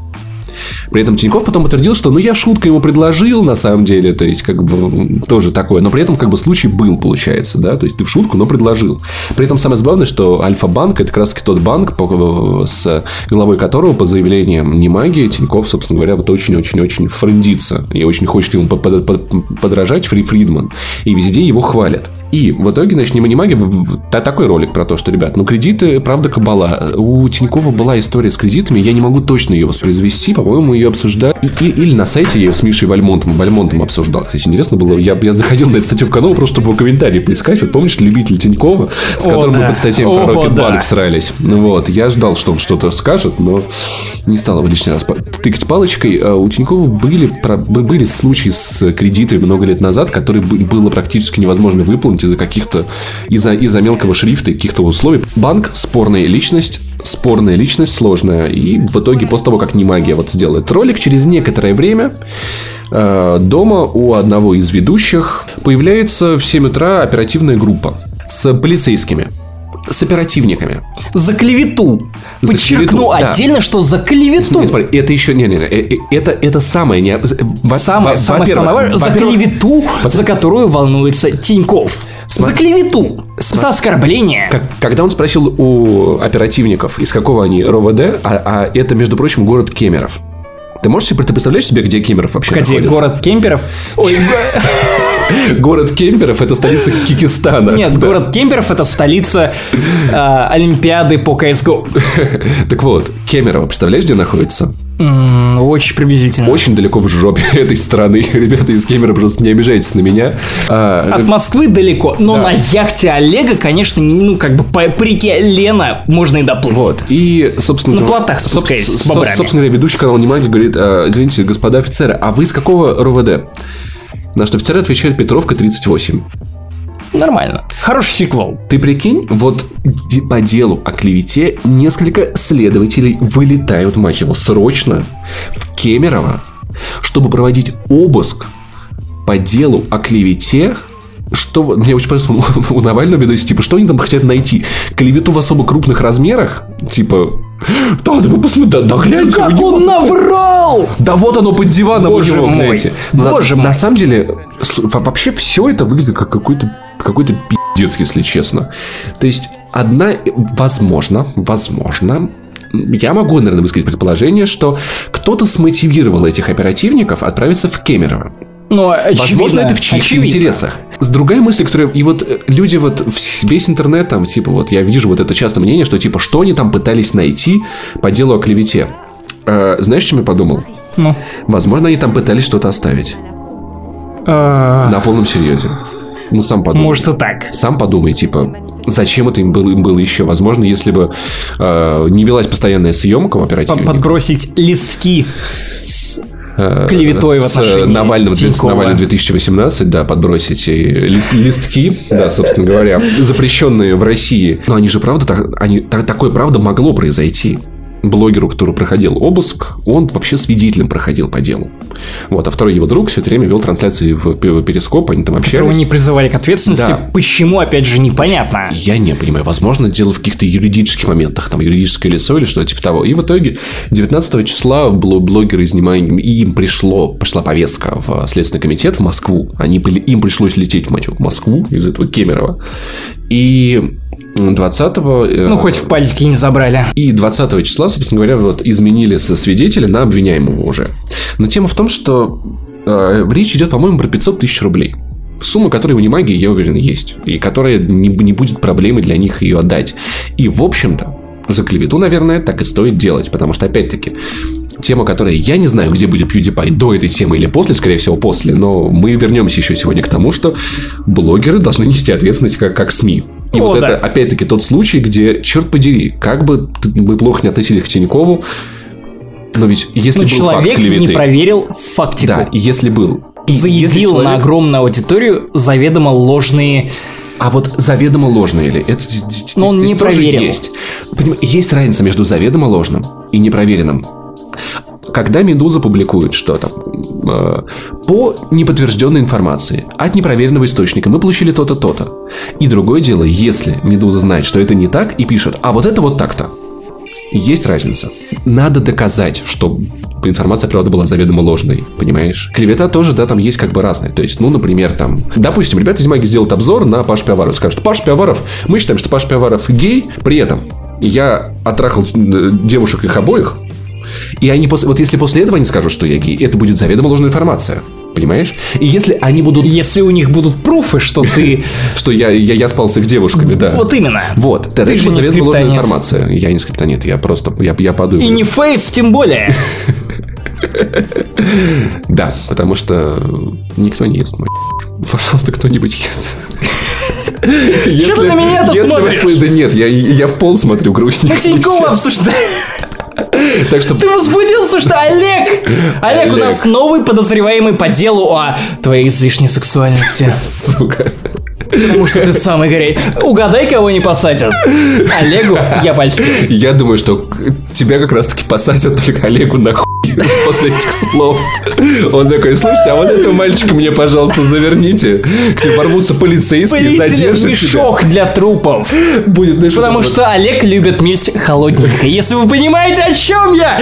Трупы! Трахать это весело. Будет, приедет за тобой полиция сексуальности и арестует, Нравов. и арестует тебя за то, что ты слишком сладкий пирожочек и повезет в особняк Тинькову. А он меня надкусит и скажет, а хуй тут мяса нет. Так вот, А я такой, я кислая капуста. не знаю, была ли это заведомо ложная информация или нет. Сложно, сложно, это надо доказать. Это была непроверенная информация, и, наверное, им нужно было сказать о том, что это непроверенная информация, когда ты подаешь непроверенную информацию. Как это делают СМИ? Давай, главный редактор, расскажи. А, мы даем маркер. Во-первых, скорее всего, мы выносим в заголовок сигнальный огонь под названием «Слух», двоеточие, потом бла-бла-бла. Скорее всего, мы также Слух, уточняем. возможно, Паша Слух по Коваров версии гей, кого? Ну, типа, по версии кого? Да.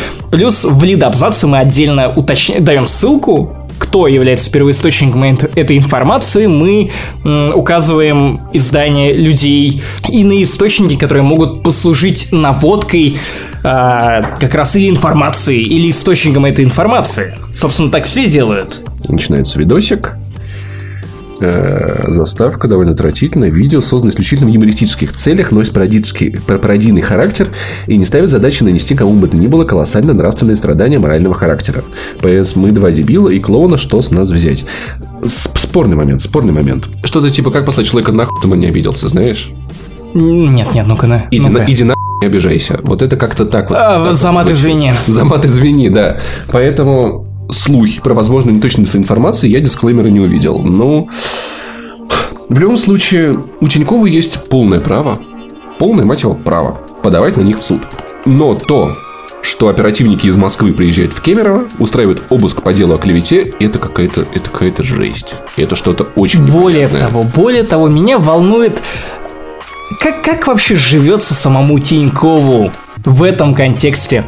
Учитывая, я много знаю чего про Тинькова, и знаешь, вот есть абсолютные ублюдки. Я не ставлю Олега Тинькова в один синонимический ряд с абсолютными ублюдками, но этот человек неоднократно отказывал в праве на жизнь, на рабочие перспективы, на что угодно людям совершенно разных групп, разных не знаю, представительств. Он заявлял на полном серьезе, что я не, я, я не беру жирных людей. Если мне не изменяет память, я, конечно, могу сейчас приводить не, Вспомни- неверные цитаты, не точные цитаты. Вспомни случай с э, сотрудницей СММ отдела, кажется, которая у них там у них был конкурс красоты Тиньков, что-то, что-то типа того, и она примерила корону победительницы, сфоткалась, выложила в соцсеть, и он публично назвал ее дурой и еще что-то типа того, вот какая она идиотка. Ну, Это полный ад. Это мало это, того, это что же клевета, это оскорбление. Это мало того, что Нанесение публичного ущерба. Да, и это мало того, что публично некрасиво, это даже чисто по-человечески, это очень, это, даже если это не было бы в соцсетях, это все равно очень дебильно. Ну, типа, Тинькова караван подобных зашкваров. Целый альманах, из которого можно вот листать и на каждой странице останавливаться и просто вот так головой кивать неодобрительно от того, какой ад произносил этот человек в течение долгих лет. Скольких людей, представителей конкретного класса, потому что сколько ненависти Олег выливает против так называемых нищебродов людей, у которых недостаточно денег, которые, вау, они живут в России и получают мало денег. Наверное, они недолюди. Вау, Олег, спасибо. Ты богатый, мы поняли. Но чем хуже тебя люди, которые зарабатывают меньше тебя? Я не знаю, чем хуже люди тебя, которые весят больше тебя. То, что ты приводил, Олег, в своих роликах по поводу того, что вот они следят за собственным телом, значит они ленивые. Это полное дерьмо. Потому что я встречал ни одного человека, который был полным и при этом въебывал чуть ли не больше меня. или больше меня, или был более целеустремленным, чем я. Олег, почему ты называешь их вы**ками и уродами? Я не знаю, Олег. Но, вероятно, это не клевета. Это не повод проверять тебя на что-либо. Это не Мы же челюсть, какая разница? Мне больше нечего добавить на самом деле после Бэткомедиана, где он сказал «заткнись, челюсть», потому что для Тинькова и людей, которые говорят про него самого, про альманах его зашкваров, про его конфликты с другими блогерами, про его обвинения в том, что любой блогер готов мамку продать за малейшую подачку денег, они, ну, они это нормально, это ровно на фоне других людей, которые как бы равны, но Олег-то равнее. Настолько равнее, что люди с Петровки уезжают в Кемерово, чтобы обыскать квартиру другого человека. Опять-таки, чтобы у нас не было проблем, скажем, ну, а может быть, а может быть, они просто захотели поехать люди с Петровки. Олег. Может быть, никто их не мотивировал. Может быть, Вполне но возможно. Олег, Олег, тебе должно быть стыдно, потому что ты пожилого, мать его, человека, алкоголика, стендап-комика заставил поволноваться и посидеть. Я говорю о Юрии Хованском, конечно. Человека ж удалило ролики про тебя. Ну, кстати, это тоже такое... э, Типа, вот на Калашникова я буду ебываться, а на Тинькова типа нет. Ну, Юра... Ну, потому что никому не хочется выломанных дверей. Ну, никому не хочется оперативников Понимаешь, рано в чем утром. тема? Если все блогеры, каждый блогер на Ютубе снимет по ролику про Тинькова, ну, не, ну он не сможет всем выломать двери. И вот это вот моя хата с краю, типа, ну да, я пойду-ка удалю, типа, Да, за- ну, зато за- мою хату не спалят. Да, но зато моя хата с невыломанной дверью. Ну, типа, я не знаю, я вот, я, я, я никогда Хованского не уважал, собственно говоря, но это, эта история очков не придала. Но что самое забавное, кстати, по непроверенным информациям, откуда я слышал, что один из людей, которые вместе с полицейскими вот как раз-таки осматривали квартиру, а, там были кто-то вроде как представители Тинькова и представители местного кемеровского криминалитета. Не знаю, информация не проверенная на всякий случай, но, типа, это странное. И в итоге, ох, конечно, как забавно Wilson.com снял видео про то, что ребята... Ну, какая-то логика в этом есть. Типа, давайте отличать самого Тинькова от Тинькова банка. Давайте отличать. Я смотрел это и думал такой...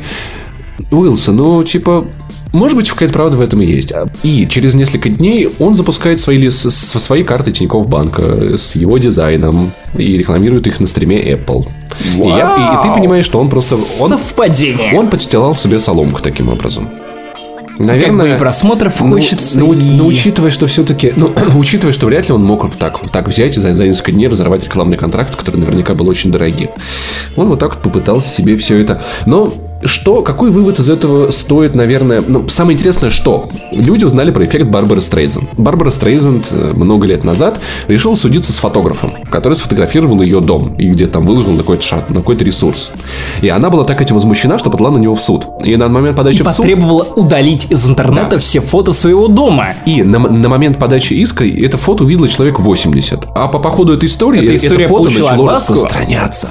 Да, и вот Олег Тиняков, ну вот с этим вот своим дэмэдж-контролем, типа, мне кажется, обзор, при, при этом вот очень тонко заметил приятный Ильдар, вот эту мысль, которую я такой, чувак, я не зря смотрел сотое видео про эту ситуацию, там, 10-минутное, когда он сказал о том, что, вспомните, как Олег Тиняков сразу после этого обзора говорил, у нас только больше карт стали заказывать из-за этих немаги, этот обзор нам вообще на пользу, а спустя несколько дней удалите ролик.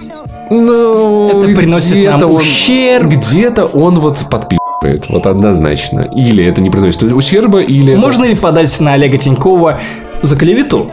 В таком случае. Фиг его знает, фиг его знает. В отношении его собственного банка. Типа, знаешь, Вот это факт. знаешь, Тиньков, Олег, Олег Тиньков ужалил сам себя. Ужарил сам себя. знаешь, Тиньков, мы тут посовещались, давай мы банк переименуем, наверное. А ты иди там погуляй где-нибудь, клей понюхай в сторонке. Не знаю. И вот тема в том, что На яхте. на яхте. И ситуация такая, что Олег Синяков в итоге, ну, обозрил против себя большое количество людей. Конечно, опять-таки. И вот, знаешь, какие-то... Вы вдумайтесь, Какие-то вы слушаете про Олега Тинькова В подкасте не в подкасте занесли. не занесли, который вообще-то про игры, Который кино, про всё, про музыку и в том числе твою жизнь.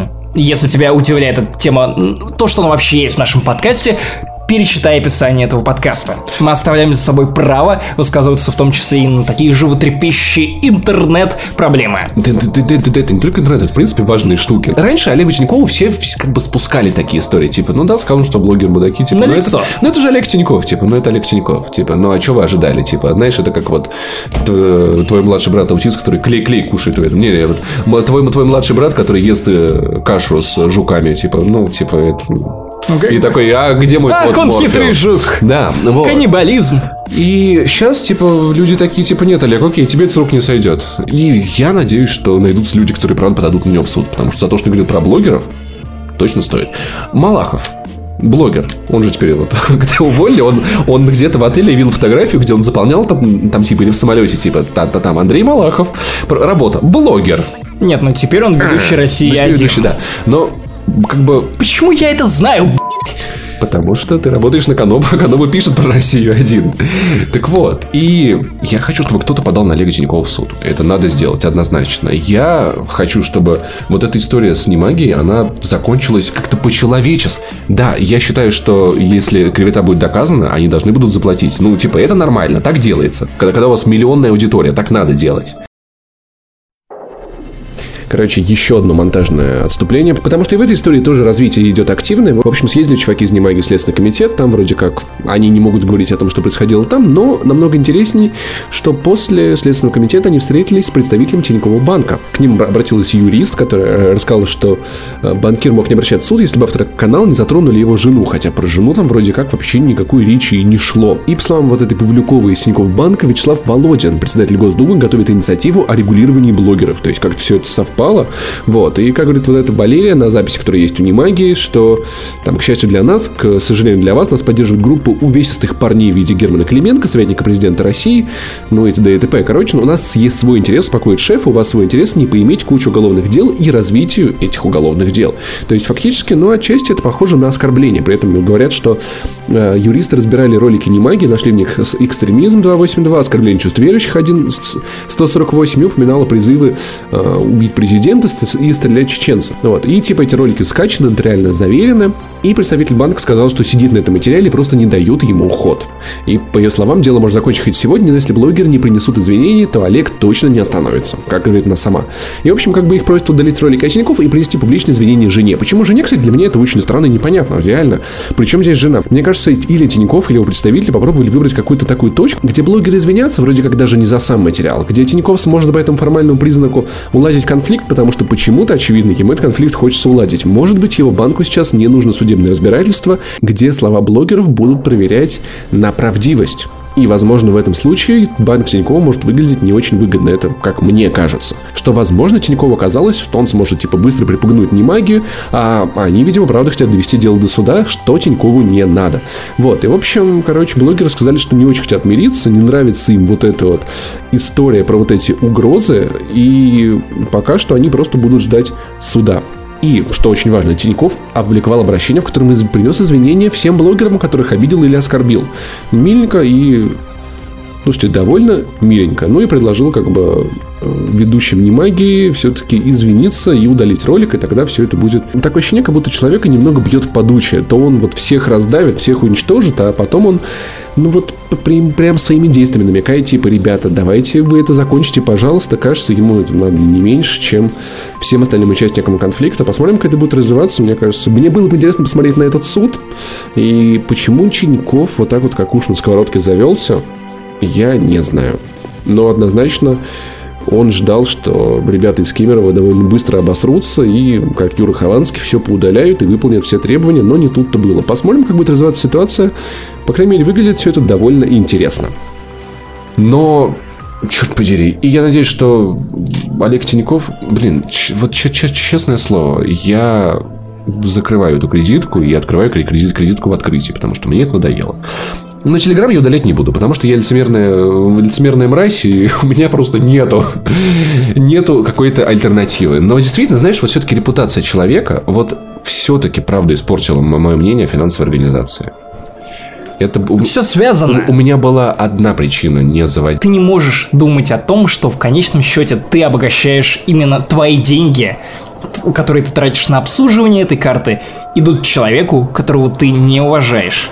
Да. С чьими взглядами ты настолько не согласен? И именно поэтому я считаю, что любая из компаний, которая рекламируется у PewDiePie и э, осуждает его, она имеет полное право и даже должна отнять у него рекламные контракты. Это та санкция, которую PewDiePie должен понести. Обсудим это чуточку позже. И вот здесь я как, как маленькая компания, да, вот как хочу, да, действительно, типа, прервать отношения с, с Тиньковым банком. Просто так получилось, что в какой-то момент завести... Friendship ended with Тиньков банк. Ну, типа, ну, типа да, в, в, в, в какой-то момент это, правда, было очень-очень-очень просто мне завести кредитку, правда, важно. Я такой, типа, ну, да, он там, он там говорил какую-то хер, но, черт подери, типа, в, в три... Это меня не касалось три клика, меня. да. А теперь они пришли за тобой. Практически, да. Как за блогером. Я уже... Правда, теперь ты уже не столько блогер, как вот был на Канобу, но anyway. Я уже... Память жива. Ну, я есть на Ютубе, в конце концов, так что идите Ну. в жопу. Я уже вот жду этот момент, когда... А, Павел, скажите, а почему? Что вас не устроило в нашем банке? Я скажу, Олег Тиньков. Если вы его уволите, я... Я, я открою у вас 8 кредиток с огромным лимитом. Вот как только вы уволите Тинькова. Я сделаю это, потому что Тиньков, ну, это конченая... Не-не-не-не-не, стоп. Блин, он же, он, он же будет со мной судиться, если я это говорю, это слово, да?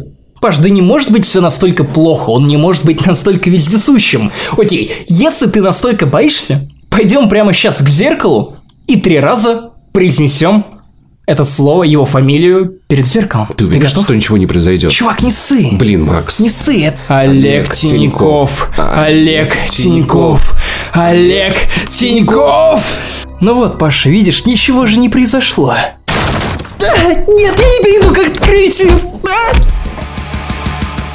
Игра Firewatch подожгла. Ну, как бы тема косвенно касающаяся Firewatch поджигает все. Ну, прямо скажем, что подожгла не Интернет? сама игра Firewatch, а поджег PewDiePie. Поджег тот самый, который- основатель студии Капа Санта. Нет, нет, нет, Ну, нет, мы Паша, еще разберемся. историю, историю Ну, надо давай. рассказывать с самого Давай, начала, потому историю, что до этого в историю. подкасте мы ее никак не освещаем. Она достаточно свежая.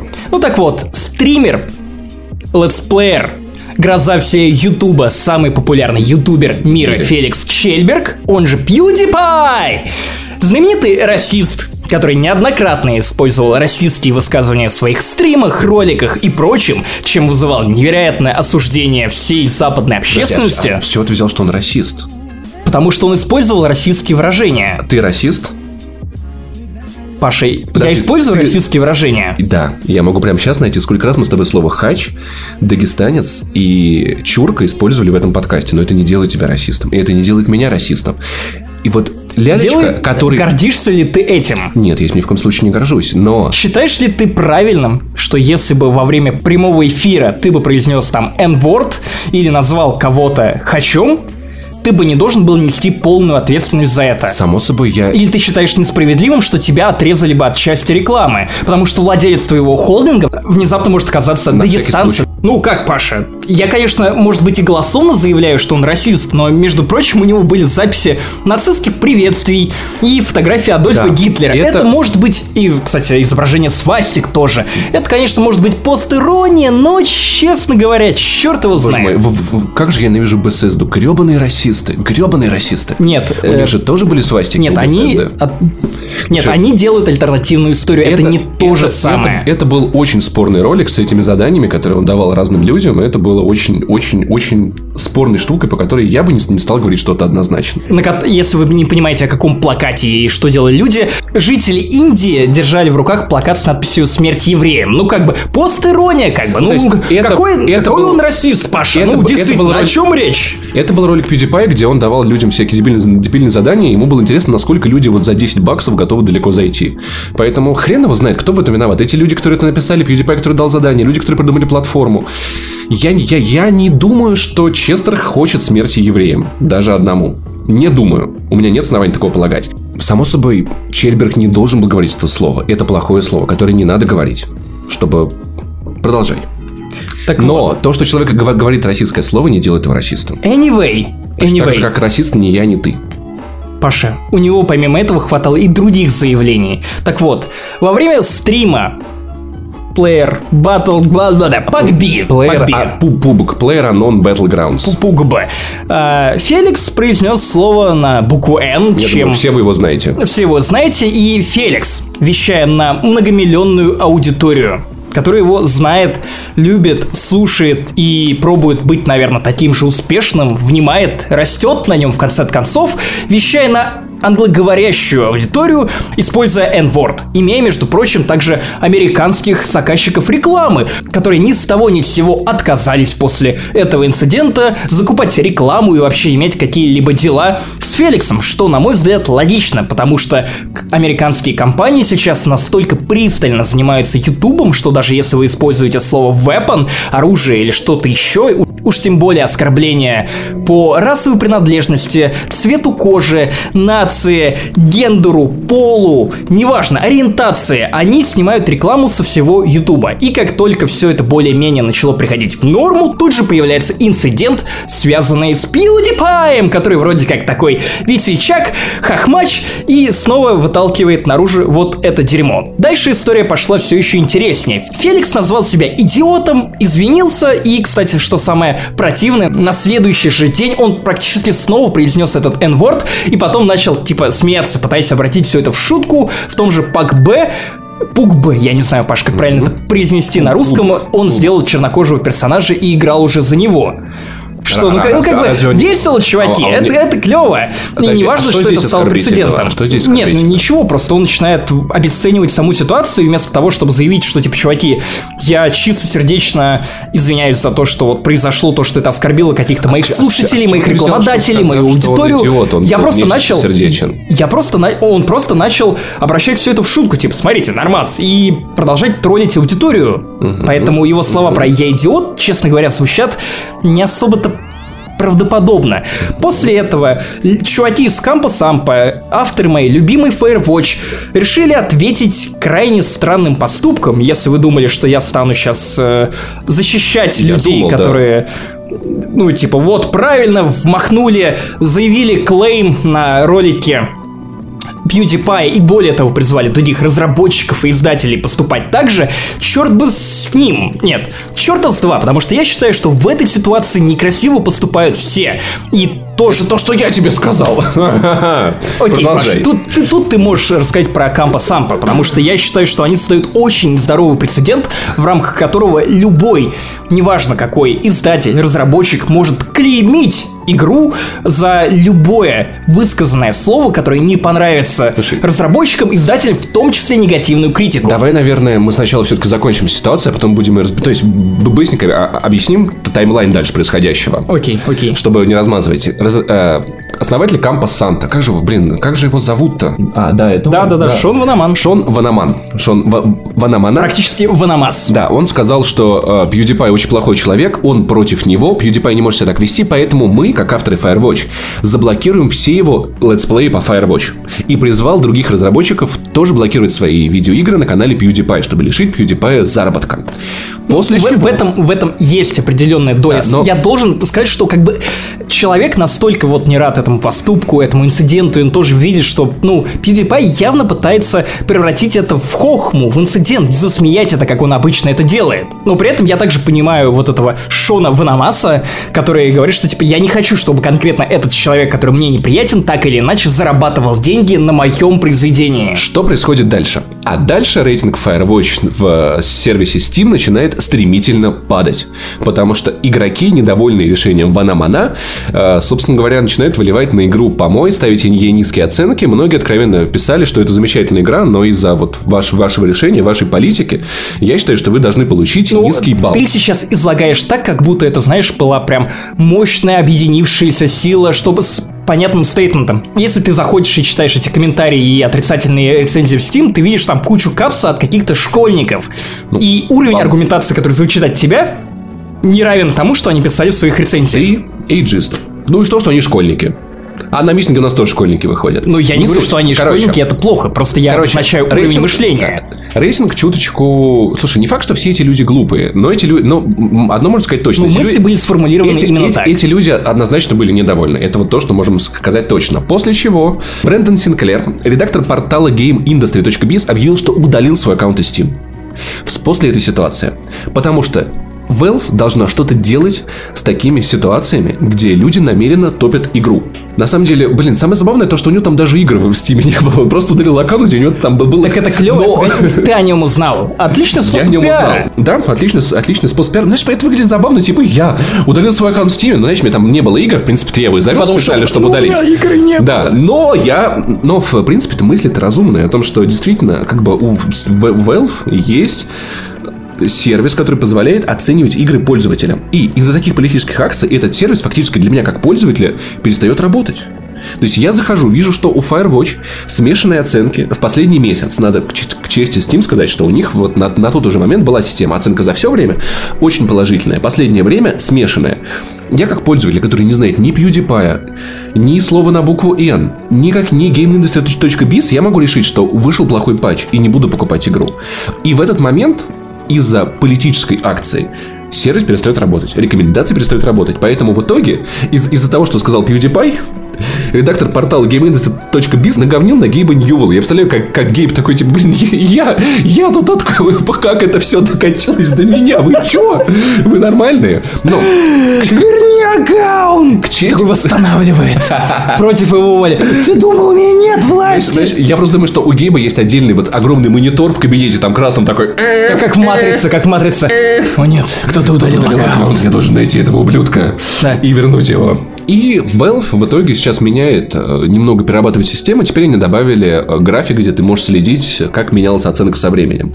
Но, блин, знаешь, это тоже такая как бы очень странная ситуация, что теперь ты должен знать об заходить, этой фиче. Да, знать об этой фиче, заходить, смотреть и думать, анализировать. Какие факторы могли повлиять? Не мог ли кто-то на нагнать? Эту... Что же об этой игре сказал PewDiePie? Что о евреях сказал PewDiePie? В принципе, я думаю, что в Steam было бы достаточно какого-нибудь бейджика, типа, внимание, эту игру шеймят. Вот, вот Кстати, такого. да. Вот как, какой-то таблички большой. Game-shaming. Да. Гей, полигон и все остальные чуваки, которые могут как-то повлиять на популяризацию этого слова. Game-shaming. Game-shaming. Да. А? Так вот, и, и в итоге ситуация заканчивается тем, что Valve все чинит, PewDiePie извиняется. Почему я считаю, что в этой ситуации все мудаки, всех можно понять? Вот у меня очень смешные чувства. И вот я смотрю на все это. PewDiePie ни в ко... Для начала, Максим, я... он не должен был говорить это слово. Это плохое слово. Однозначно. Неоднократно. И, вероятно, постить свастики, заставлять людей ходить с плакатами «Я убиваю евреев» Слушай, или «Я хочу убить евреев» — это ну, тоже как бы, ну, Слушай, ну такое. Это довольно, Неоднократно, ну, как бы, да, он не расист и не должен был это делать. Слушай, ну, блин, я не думаю, что он про правду хочет, чтобы с евреями, с евреями, с евреями что-то было. Одно Ты же понимаешь, что он вещает на многомиллионную аудиторию понимаю, и процент людей. Кстати, это вот можно перевести в мой следующий спич, Паша. Закончив свою мысль, я перейду к своему. Почему PewDiePie очень вреден как медиа-персона, в принципе, Тогда для всего пространства вокруг. Начнем и от с... чего, откуда растут ноги. Начнем с конца. Вот этот журналист, который с замечательной фамилией фамилии Боб как Синклер, Боб Синклер практически, Брэндон Синклер. Он как бы мудак, потому что типа, блин, ну Гейб тут при чем? Почему? Че ты на Steam гонишь? Ну его можно понять, потому что действительно сервис рекомендаций не работает. Люди, которые ху Firewatch. Они уроды, потому что, типа, ну что вам сделала Firewatch? Но их можно понять. Они недовольны поведением главы студии, которые сделали их, их, их любимую игру. Они как-то пытаются это выразить. И есть довольно яркий маркер, мимо которого он не пройдет.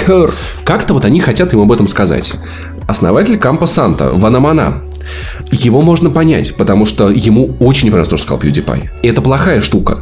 Но, но, но ты куда с Firewatch своим полез? Вот почему под удар надо подставлять гребаную игру? Ну а не почему нравится? человек, который ему не нравится, должен зарабатывать деньги на чем-то, что он произвел? Вопрос, кто из них больше заработал на том, что сделал PewDiePie? Очень серьезный вопрос. Я полагаю, что для Ванамана это было выгодно, когда вышла Firewatch. Вполне. Вполне себе. А сейчас, когда этот летсплей уже вряд ли кому-то продаст игру, можно и удалить. Но ну, это есть какое-то Окей. такое лицемерие. И я считаю, что это неправильно. Ну, то есть, надо понимать, слово плохое, но есть люди, которые, например, не считают это слово плохим. И их как бы это делает, это оправдывает их как-то? Нет, нет, нет, Я, Учитывая аудиторию я про то, что, я про то, по что, миру. Я про то, что об этом надо думать, о том, под, под какой удар ты ставишь хорошую игру пытаясь использовать ее в политической акции. Это сестру младшую привести на стрелку.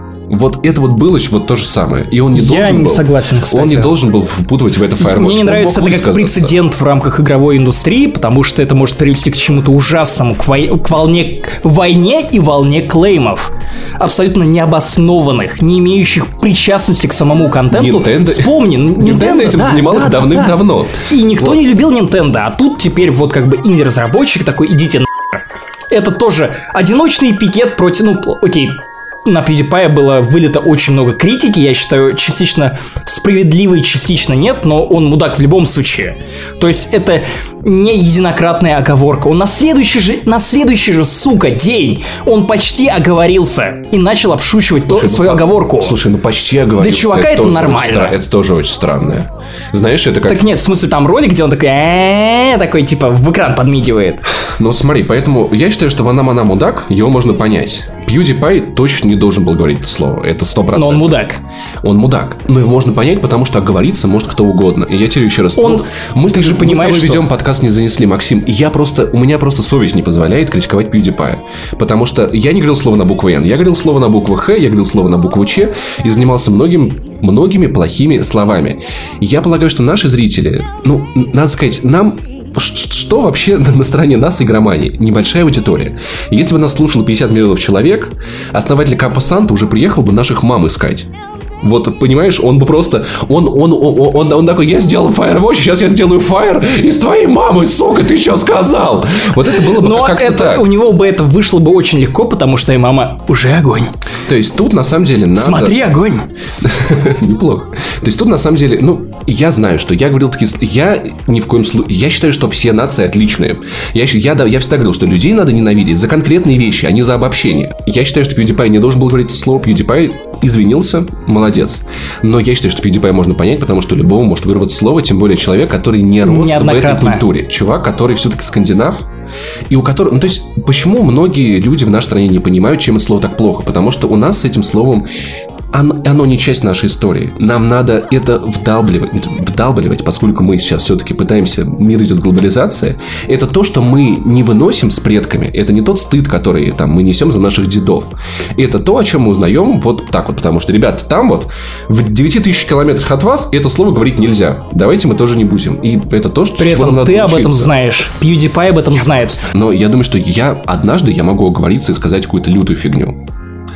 Это может произойти с каждым, кто выходит в прямой эфир. И поэтому я не исключаю, что однажды такая ситуация может быть со мной. Вспом... Давай, вспомним Мэдисона, давай вспомним Гнойного, где твоя риторика была совершенно другой. При этом, что самое забавное, что в случае с Мэдисоном я не понимаю, в чем там было оскорбление. Ну, окей, с Кораном нельзя ходить в туалет. Вот в этом, наверное. В случае с Гнойным я вообще не понимаю, в чем там было. Он сказал, что он не занимается сексом. Чечей- Чечейками, чеченками. Вот если бы Гнойный сказал, что я не сплю с чеченками, вот это было бы оскорбление. Вот я бы тогда сказал бы, а ты что, считаешь, что они хуже, чем русские девушки? Но, типа, наоборот, он же наоборот достаточно хорош для того, чтобы спать э, с чеченскими девушками. Вот. Гнойный. Которые как бы тебе не русские девушки. Гнойный, то же самое, да, вот как бы. И со всеми это может произойти. При этом, да, что Гнойный и Мэдисон делали это умышленно. И единственный способ, как, мне кажется, от этого можно избежать, ну, наверное, PewDiePie, возможно, уже стоит вести эфиры с задержкой. И сажать... В развитии, видимо. И с задержкой, ну, допустим, в минуту. И сажать редактора, который смог бы в прямом эфире цензурить то, что он говорит. У PewDiePie достаточно денег, чтобы нанять такого человека. И, наверное, так ему и стоило бы поступить. И я бы на его месте, наверное, так и сделал бы. Вспомни каждый раз, когда на Канобу выходил политический ролик, который за- затрагивал политическую или спорную тему. Всегда его проверял ты. Руслан Соколовский теперь работает на Знак.ру. И редакторы Знака.ру проверяют то, что он говорит, потому что это важно. Всегда можно в пылу каких-то эмоций не уследить. Поэтому я просто как человека, Честер, я могу понять. Что так или иначе, ты убираешь из контекста то, что он стрелял в чернокожего человека напротив и кричал «Умри, умри, гребаный N-word». Так или иначе, Паша, давай задумаемся об этом как о более комплексной проблеме, потому что я вижу это как э, точку, в которой начинается соприкасаться медиа и медиа-персона, и СМИ. То есть мы пришли к 2017 году, все понимают, что у СМИ, у изданий про игры, про общественно-политических, неважно каких, есть определенная ответственность перед своим Так. читателем, перед издателями, перед рекламодателями. Все прекрасно понимают, что если бы какое-то издание, неважно какое, в России, за рубежом, неважно какое, в России, за рубежом или где-то еще, позволил себе то же самое, что и позволил себе Феликс, это было бы прецедентом. Издание шеймили бы, это обсуждали бы. Окей, может быть, не в России. Ну, игра... Чёртов- игромания. Игромания. Чёртова Окей. игромания. Игромания ебнулась. Кто им что сделает? Игромания с этим ебнулась. Откровенно. Извините, ребята. Ну, Максим прав. Вы прав. То, что вы позволили себе в прямом эфире, вы ебнулись. Просто, блядь, ебнули. Я не понимаю, почему вы еще работаете где-то. Берите примеры с э, ДТФ. Все понимают, что у изданий есть ответственность перед аудиторией, и они держат, несут эту ответственность. Если это хорошее издание, если это качественная аудитория, а бьюти- если это нормальная страна. А PewDiePie по, своим- Погоди, по своему погоди, охвату погоди, больше, Паша, чем любое дай, издание. дай, дай, дай, я, я, я договорю, я просил не перебивать. При этом в 2017 году многие блогеры становятся едиными опинион-мейкерами для людей, которые смотрят YouTube, Twitch, читают Twitter, блоги и прочее, и фактически они получают себе аудиторию издания, которое многим и не снилось по своему размаху, которое не знает границ стран, языков и прочего. Ты англоговорящая аудитория по всему миру. Ты имеешь англоговорящих рекламодателей, ответственность. И ты должен осознавать свою ответственность. И вот у нас до сих пор не появилась культуры, которая есть у многих блогеров, стримеров и остальных людей. Она есть, безусловно, участие. Многие из них, без- безусловно, невероятно профессиональные люди, ведущие, даже журналисты или шоумены, неважно, но PewDiePie до сих пор не осознает, что он, имея такую ответственность, при- сколько у него подписчиков? 58 миллионов. 58 миллионов. Он должен понимать, насколько важно и нужно, необходимо фильтровать слова. Он должен понимать, что любая его шутка, брошенная неосторожно, может превратиться в невероятно что-то тупое. Сколько, вспомните, сколько раз я давно, давным-давно смотрю Мэдисона и смотрел его, сейчас уже нет. Просто как часто сам Илья сталкивался с непониманием его иронии.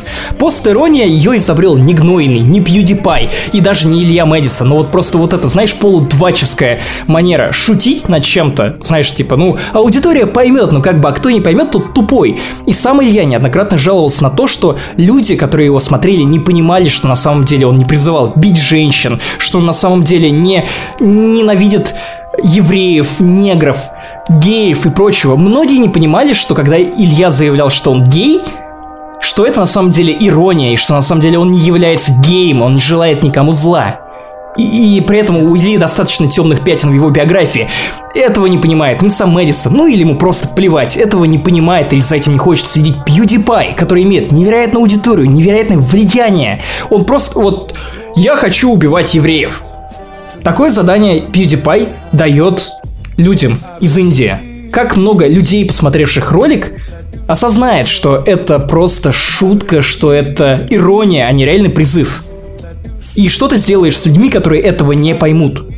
И пока у нас нет четкой границы, которая... Пока у нас даже нет нормальных законов, которые регулировали бы отношения, медиа, которые помогали бы блогерам осознавать самих себя как рупор, как э, людей, которые имеют реально невероятно большое, сильное влияние на аудиторию, и заставляли бы их, не знаю, принимать на себя такую же ответственность, как и СМИ. У нас пока нет этого, и PewDiePie себя не осознает, поэтому он считает нормальным почти оговориться на следующий день, поэтому он считает нормальным начать пост-иронизировать на эту тему, начиная играть за чернокожего и, э, персонажа в Пук Б на следующий же день, обращая все это в шутку, обесценивая саму проблему и обесценивая собственные слова по поводу «я идиот» и так делать нельзя. Подавая пример юной аудитории, потому что PewDiePie аудитория явно не то чтобы великовозрастная. У него достаточно людей, которые сидят перед экраном, смотрят на него и думают «О, убивать евреев это прикольно! О, слово на букву «Н» это прикольно!» Не, чуваки, ни я не прикольно. И об этом должен думать в первую очередь сам PewDiePie и другие блогеры, которые, не знаю, пытаются ему подражать. Блогеры, которые имеют аудиторию. Блогеры, которые могут привнести что-то в инфополе, в эту информационную повестку.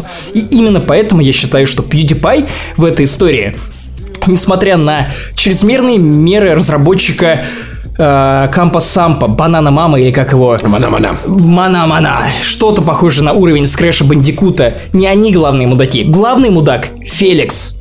Извините, но у меня нет других слов для того, чтобы иначе выразить мою мысль. Феликс просто ведет себя глупо и не осознает себя как человек с реальным влиянием. Чем дальше мы двигаемся, тем меньшее значение имеют СМИ и тем больше значения приобретают персоны, которые рассказывают вам об этой информационной повестке через YouTube, через подкасты. Персональный сторителлинг под каждого зрителя, слушателя, да даже мы в каком-то смысле для вас являемся определенными опинион-мейкерами. Что там сказал Паша Пивоваров, не занесли.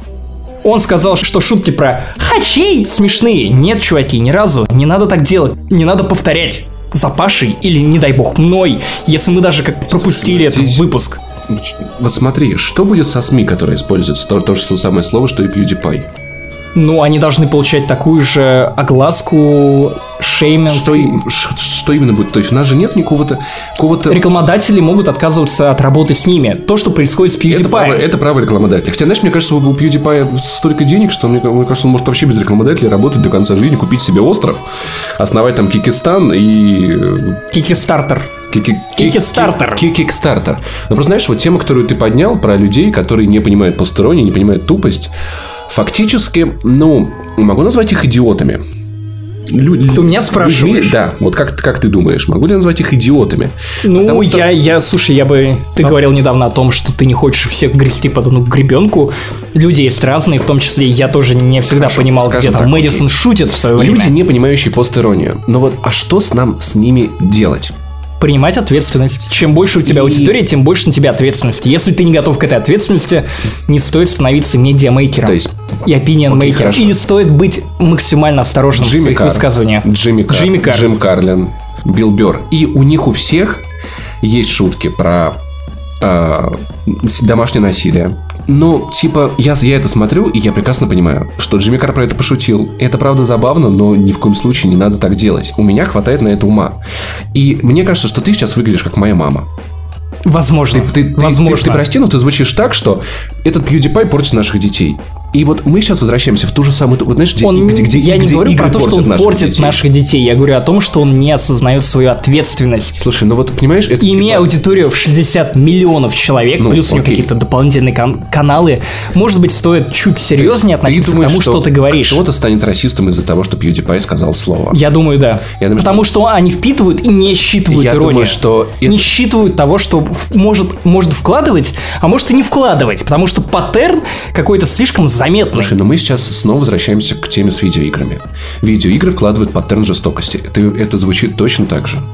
Потому что вы, ребенок может не считать, что Макс Пейн убивает э, плохих дядек, а потом пойдет и будет убивать настоящих. Я считаю, что ни, никакой PewDiePie, ни с каким словом, Брейвик, вот Брейвик может книги, которые пишет Брейвик, где на огромное количество страниц идет аргументация о том, вот почему он сделал эти ужасные действия. Когда Лимонов пишет книги, вот это может сделать кого-то расистом. Брейвик Но я считаю, создает что не инциденты, а PewDiePie нормализует эти инциденты.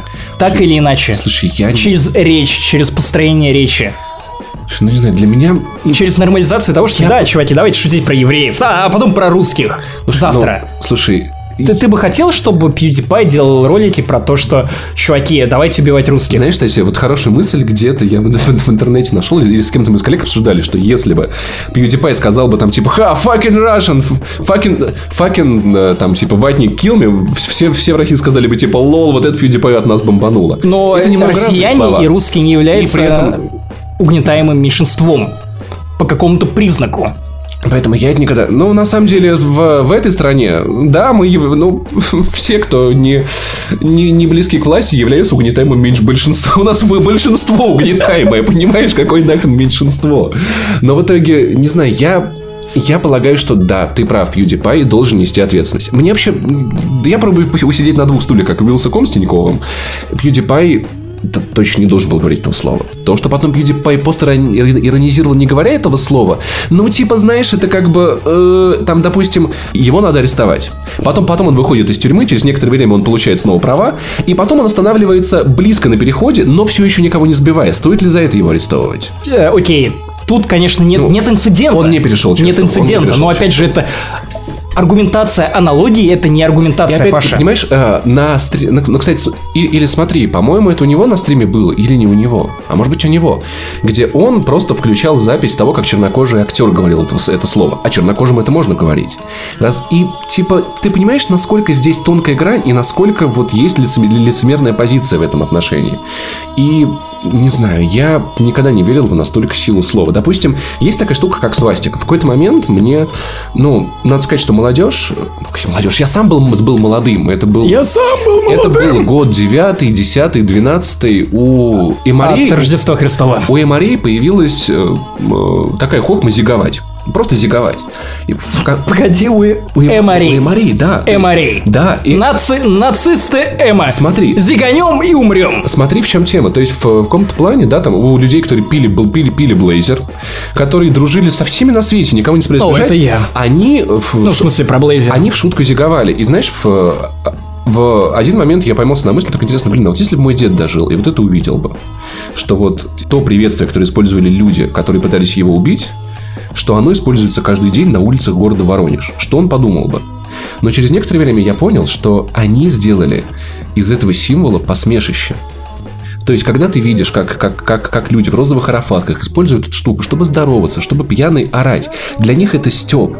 Они, Ну- они, они, они насмехаются над этим. И я понимаю, что, возможно, для меня в какой-то степени это... Ну, то есть, Насмехательство над Что? тем, что Не-не-не. пережило чернокожее Я- население в я США думаю, я и был- других я странах. был- Подожди, Через подожди, подожди, пару подожди, лет это тоже будет типа шуткой как... Погоди, а к чему Смотри, ты клонишь, и К Паша? тому, что вот этот символ нацизма стал смешным. И люди, которые пытаются использовать его А всерьез, что смешного тоже в, становятся в слове смешным. на букву Н? Вспомни, например, э, серию Саус Парка, про флаг Саус Парка, не помнишь? Помню. Помнишь, к, как, какой мысли в итоге пришел шеф? Как он был, Нет, почему э, дети? Тема такая. Там был э, флаг Саус Парка, четыре э, белых человека и один... Вешают чернокожего. Ве- Вешают чернокожего. И в итоге дети, э, э, детям дали задание переделать флаг Саус Парка. И дети э, пытались объяснить, что типа, ну мы не знаем, вот смотрите, там типа, они как-то, они увидели в этом жестокость. Но они не увидели в этом расизма, потому что они, они не видели четырех людей белых, которые вешают черного. Они видели четырех людей, и они видели пятого повешенного человека. Они не, не различали их цвета. Но я думаю, что если это слово будет э, поднято на смех, если его коннотация может измениться, так же, как коннотация, зи- ну, то есть коннотация Зиги Погоди, но- измениться. Ты путаешь понятия нацизма и оскорбительного слова, которое оскорбляет в данный момент людей. И чем чаще ты будешь произносить это оскорбительное слово, тем сильнее ты будешь оскорблять тех людей, которых оно оскорбляет. Слушай, а... Что ты засмеешь? Ты засмеешь годы рабства? Подожди, а если... Ты отрицаешь это как явление или что? Или А. отрицаешь культурный контекст, в котором сформировалось негативное отношение к этому слову? Или ты поменяешь какое-то мнение мирового сообщества, мнение вот той группы социально угнетаемой, или не, вот тех людей, которых она оскорбляет. Паш, как ты им это объяснишь? э, э, Деды, и которые ужаснулись бы тому, что там твои имари воронежские, которые после концерта воронежских уток что именно тут обесценит? Что именно тут высмеет? Само оскорбление? А тебе не кажется, Ну, что... как бы а это тебе не кажется другая то, что, плоскость. то, что э, есть целая раса людей, которых это слово оскорбляет, и которые используют это слово каждые три минуты, и которое уже выглядит как, как шутка во многом.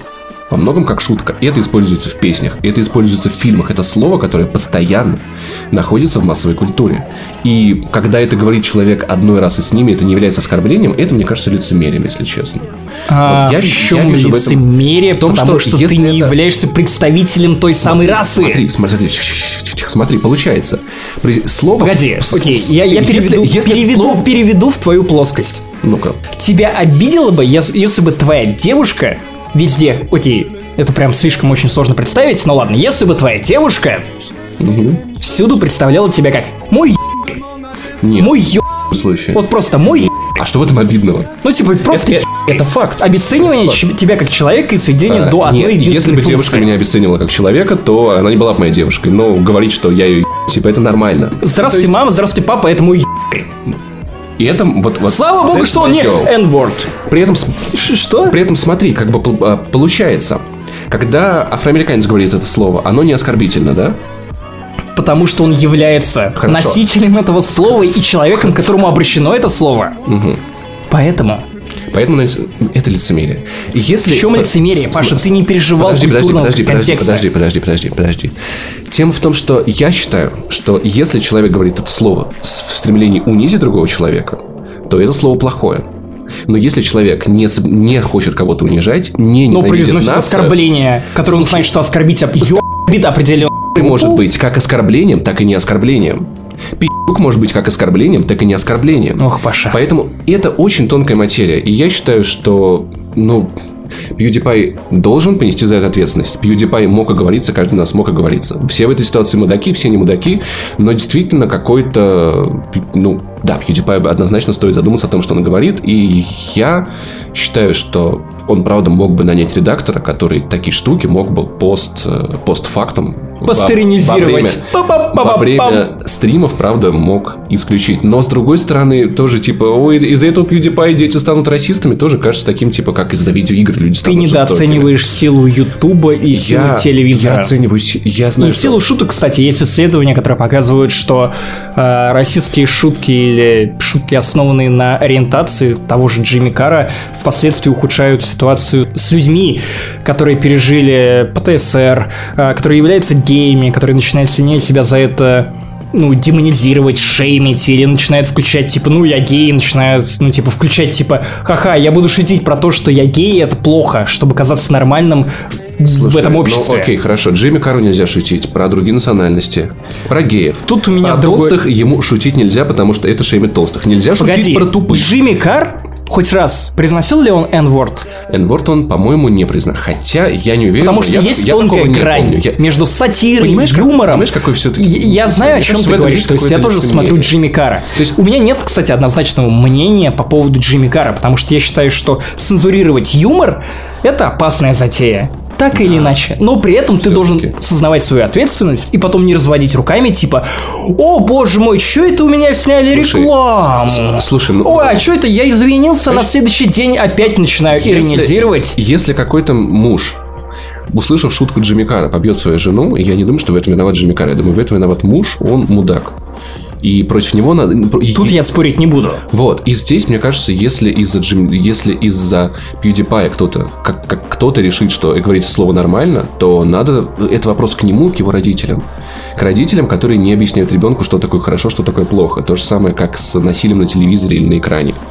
И мы же не можем приложить ответственность за воспитание людей на PewDiePie. Нет. А, мы не можем переложить на него эту ответственность, но мы заходим на третий круг. Потому что он может фильтровать то, что он говорит и то, и какие мысли он закладывает да, в людей. Но, но заметь, я не говорю. Он зарабатывает на них деньги. Он так или иначе он должен нести за них ответственность. Но при этом, заметьте, я же не говорю, что он не должен фильтровать. Конечно, он должен фильтровать. Просто я считаю, что здесь вот все-таки это была ситуация с оверреакцией. Вот, поэтому я не знаю, ребят, я думаю, что вот эта тема, из которой сделать какой-то один вывод нельзя, вывод нельзя категорически. Я точно его не, не Это как раз тот, тот случай, вот за что не люблю современную российскую журналистику, это то, что она часто оставляет своего читателя с конкретным выводом. Прям да. вот чувак, вот тебе, мы конкретно намекнем на то, как ты должен думать, как расценивать эту ситуацию, и далее, далее, далее. Вы можете соглашаться с мнением Паши, можете соглашаться с мнением моим, Мне или кажется... не соглашаться ни с мнением, ни с моим, ни с Пашиным, но мы рассказали вам о том, что мы думаем об этой ситуации. Поэтому то, как относиться к этому инциденту, PewDiePie, это все дальше на вас. Вот. Самое главное, ребят, я хочу вам напомнить, что никогда никогда ни в коем случае не, нельзя ненавидеть людей за их расы и ориентации. Вот серьезно, кем бы, как бы вы ни думали, что вы относитесь к каким-то предубеждениями, пообщайтесь с человеком, пообщайтесь, и вы поймете, что у вас есть десяток причин его ненавидеть вне зависимости от того, какой у него цвет кожи. Наверняка, то есть вот с, с каждым. Поэтому ненавидьте людей точечно, не надо обобщать. Пивоварова я ненавижу за то, что он пивоваров, а не за то, что он белый. Да. И это правильно. Чертов Nintendo.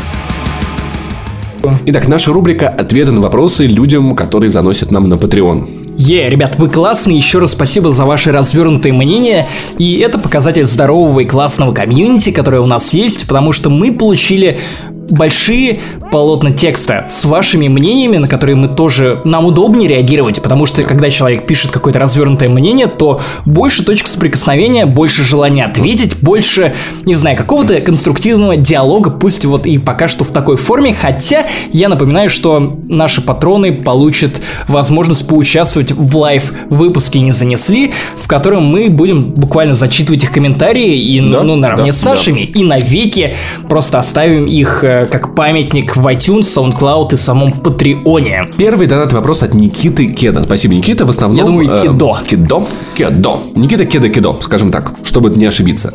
В основном к Паше. Была ли пройдена до конца МЕ Андромеда? Случаем не сменилось ли твое мнение относительно игры в лучшую сторону хоть чуть-чуть? Что вообще думаете по поводу заморозки франшизы Андромеда? Когда ждать и ждать ли вообще продолжение? Ну, начну с первого. Нет. С того момента, как я записал видео мнение, я не запускал Андромеду ни разу больше. У меня были мысли, то есть тогда я стрелял себе возможность, что, может быть, я все-таки уговорю себя это допройти, но в итоге не убедил. И как, как, бы коллеги не говорили, там, ну, Паша, там есть, знаешь, две миссии на эти 100 часов, они очень крутые. Я в итоге... Говорят, что очень квесты на лояльность очень крутые. Замечательно, можно мне их отдельной мини-игрой выпустить, И пожалуйста? более того, наш на iPad. бывший наш бывший коллега Антон Орлов, который потратил 700 часов на Destiny, кстати, Да. характерная, две green-based игры, И, которые ему и, две- и понравились. 2000 часов на доту. Он потратил кучу времени на Mass Effect Andromeda и остался в самых положительных впечатлениях от игры. И более того, он рассказывал потом о тех миссиях, которые он в каких-то... Бурил-бурил себе, значит, астероиды, сканировал и потом нарывался на какой-то внезапно мощный классный квест, и он рассказывал, я слушал, блин, это правда интересно. Но готов Ну- ли я тратить кучу времени на то, чтобы раскопать это золото В, в Mass. Effect Andromeda? И вот я в итоге дождался просто на ютубе, наткнулся на видос, где чувак пересказывал сюжет. За 8 минут пересказывал весь сюжет Mass Effect Andromeda. Я посмотрел этот видос и такой-такой, слава богу, я его туда играть не стал, потому что я бы это, сердечко мое не выдержало. А я буду доигрывать. Я жду патч 1.10, Такой который дженерик, станет последним. дженерик, последним. дженерик. Слушай, я пережил Destiny. Ну, правда, тут придется больше времени потратить, так или иначе.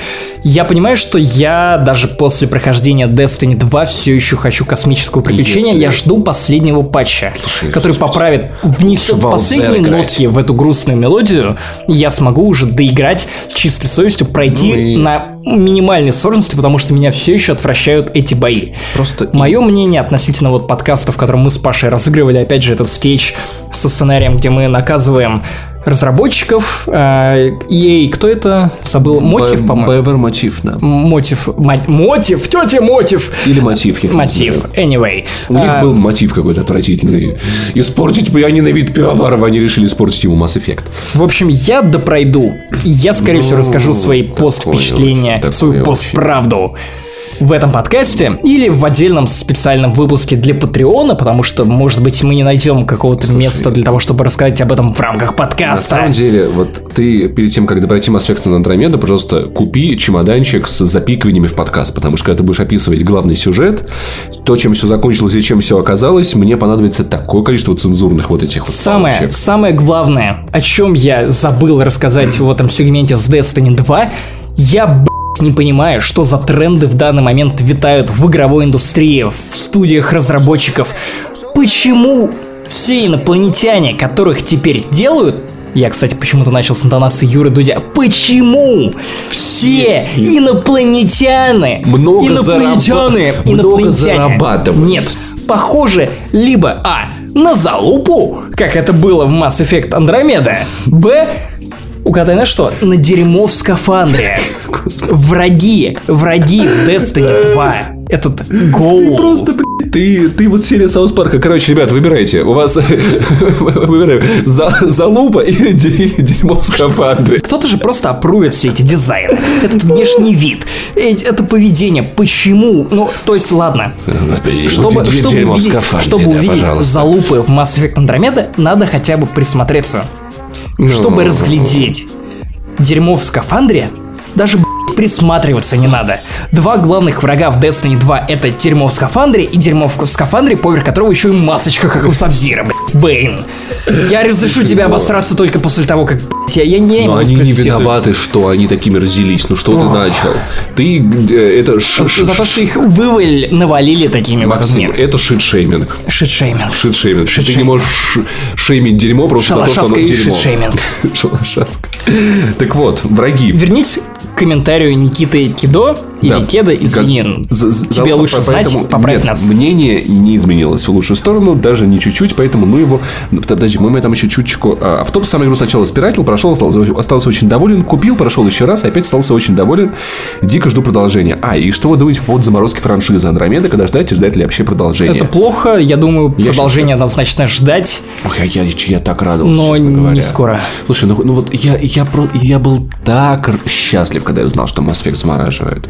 Потому что я, правда, я не хочу, чтобы по BioWare по палочкой тыкала этот труп. Ну, то есть, знаешь, это как вот если бы, если хер Ведьмака выпустят. Вот если вот CD Projekt выпустит херового Ведьмака. А они могут это сделать, потому что сейчас у них там все, все идет по жопе. Ты, ты, ты читал про то, какой Про условия, там, да. Про, про то, какая у них происходит. Но, опять же, это... И... Мы не знаем, не как, как это Знаешь, на самом деле. Я я, я хочу, чтобы... Вообще, в недавнее времени я... Мне кажется, что Electronic Arts взяла курс на исправление своей репутации и на разворот жопы к... ну, лицом к игрокам, наконец-то. И жопы к хейтерам. Жо... Да, и может быть, но... Я не знаю, я потерял веру в BioWare. Я ни хрена не верю в этот их Enzyme, пока я в него не поиграю 100 часов. Но там есть трюк. Я не перестану сомневаться в этой игре, пока я не поиграю в нее 100 часов. Вот настолько я не верю в BioWare, вот настолько я не доверяю. И поэтому я думаю, что на самом деле сейчас это, ну, хорошая идея. В принципе, в принципе, от того, что по Mass Effect вышла плохая игра, я бы не сказал, что мне от этого стало как-то сильно плохо. Я... Просто для меня есть каноничный Mass Effect, а, а, а кроме нее ничего не было. Это знаешь, я сейчас выскажу интересную мысль, которую я, по-моему, в онлайне каком-то и вне чатиков рабочих никогда не высказывал. Это как выпустить плохой фильм по Звездным войнам. Начнем с того, что два мы уже пережили. Это первый и второй эпизоды. Начнем с того, э, с, с седьмой Rogue One. Нет, седьмой а, и Rogue One Rogue One, Я забыл, Rogue One это вообще не фильм, это тупо фанфик. Anyway. Продолжаем. Даже если восьмой и девятый эпизоды окажутся плохими, это никак не повлияет на Звездные войны как вселенную. Ну, общем, потому да. что даже плохие фильмы допили до вменяемого состояния, по крайней мере, лично для меня, потому что Звездные войны во многом это работа. Ну, знаешь, работа на фанатов. Я да. просто уже, знаешь, я посмотрел 8 раз или 9 раз седьмой эпизод, и каждый, я пересматриваю, продолжаю его пересматривать, потому что я читаю каноничные новеллы, я читаю каноничные комиксы, я играю в каноничные игры, Может, я читаю каноничные рассказы. Словом, я упоротый. И с каждым, с каждым разом именно седьмой эпизод, каким бы схематичным он не был на первых порах, он для меня приобретает все больше и больше смысла. К седьмому эпизоду мне и даже, даже меньше претензий, чем к Рогу И даже, и даже если восьмой и девятый эпизоды окажутся дерьмом, в чем я сильно сомневаюсь, их допилят рассказами, комиксами, ну, играми. Для меня, по крайней мере. Для, для тебя, меня, да. для фаната. Но это не значит, что... Ну, типа... Само собой. Но я, я рассказываю с точки зрения фаната. И это интересно, потому что Звездные войны в этом смысле оказываются в уникальном положении. Mass Effect, ну, ну, примерно в том же. От того, что они выпустили одну плохую игру, не страдают первые три, которые были классными, да. либо просто средним хорошими, потому что третья игра, ну она, ну, ну такая, она была она, спорной, она Да, но все-таки, ну то есть, ну, ну знаешь, это понятно. как вот кто-то вторые, третьи пираты были отстойными, ребята, это была трилогия, а может они были послабее, но тем не менее это была хорошая законченная история, которую надо было закончить, как минимум. И не вот. выпускать четвертую и пятую части. Пятую вообще никогда. И относительно вселенной Mass Effect у нас есть еще и книги, и комиксы, и даже относительно вот самой Андромеды выходила книга приквел, я ради интереса почитал отзывы на goodreads.com, и, в принципе, люди хвалили, то есть, и говорили о том, что история Андромеды становится гораздо более интересной, если ты знаешь, что там происходило. Я читать не стал, потому что я достаточно ебанутый по Звездным войнам, и лишней работы относительно любимых вселенных мне не нужны. Я почитаю пересказ с удовольствием, когда начну там возвращаться к Mass Effect Andromeda после патча 1.10, но в целом, ну, ну, короче, я считаю, что Mass Effect жив. Он не убит одна игра не в силах, как и один фильм для Звездных войн, не в силах перечеркнуть целую вселенную. Это просто творческая неудача, которая не ставит крест на всей истории. Слушай, на персонажах, истории, лоре, расах, на тех великолепных вещах, которые уже были придуманы Дрю Карпишиным и людьми, которые ему помогали. Да, она, она не портит то, что было, но мне, я, мне не кажется, что это творческая неудача. Мне кажется, это творческая неудача, совмещенная с большим менеджерским просчетом, совмещенная с огромным количеством технических ошибок. И просто, ну, я понимаю, что той BioWare, которая сделала первые три, нет и не будет. И, возможно, будут новый Mass Effect. Возможно, они будут хорошие. Но, но они будут... могут найти новую команду, только... которая будет любить Mass Effect, так же, как Obsidian любила в свое время вселенную Звездных войн, который делала Котор, или Neverwinter Nights, которая выпускала вторую часть вот по следам первой спустя пару лет с большой любовью в сердце Obsidian к обеим проектам. Obsidian делала который? К обоим проектам. Второй, который делал Obsidian, okay. после того, как первый, вот который и... делала BioWare. Я бы, Neverwinter Nights знаешь, то же самое. Я бы хотел, чтобы Андромеда, чтобы мама Mass Effect развивалась в какой-то другой плоскости, совершенно другой. Если Ты имеешь в виду сериалы, как для Хейла? Стратегия например, в какая-то, да, там, про историю первого контакта, возможно, какой-то шутер без, ну, не знаю, что-нибудь такое, что, что никто не стал бы сравнивать с первыми тремя частями. Ну, про первый Но, контакт не менее, скорее расскажут в романах, в комиксах. Но мне было бы интересно это посмотреть, потому что про, про конфликт с турианцами. Я недавно залип в Ютубе на канал с лором Mass Effect, и, блин, это так прекрасно, это так прекрасно. Ты понял, что я чувствую относительно Звездных типа войн? Того, да, да, почему да, я да. трачу безумное количество да, денег я, на я то, чтобы говорю, что я тебя не понимаю. Я говорю то, что ты упоротый, я не перестану никогда, никогда не перестану говорить то, что ты упоротый, но, типа, я понимаю, типа, да.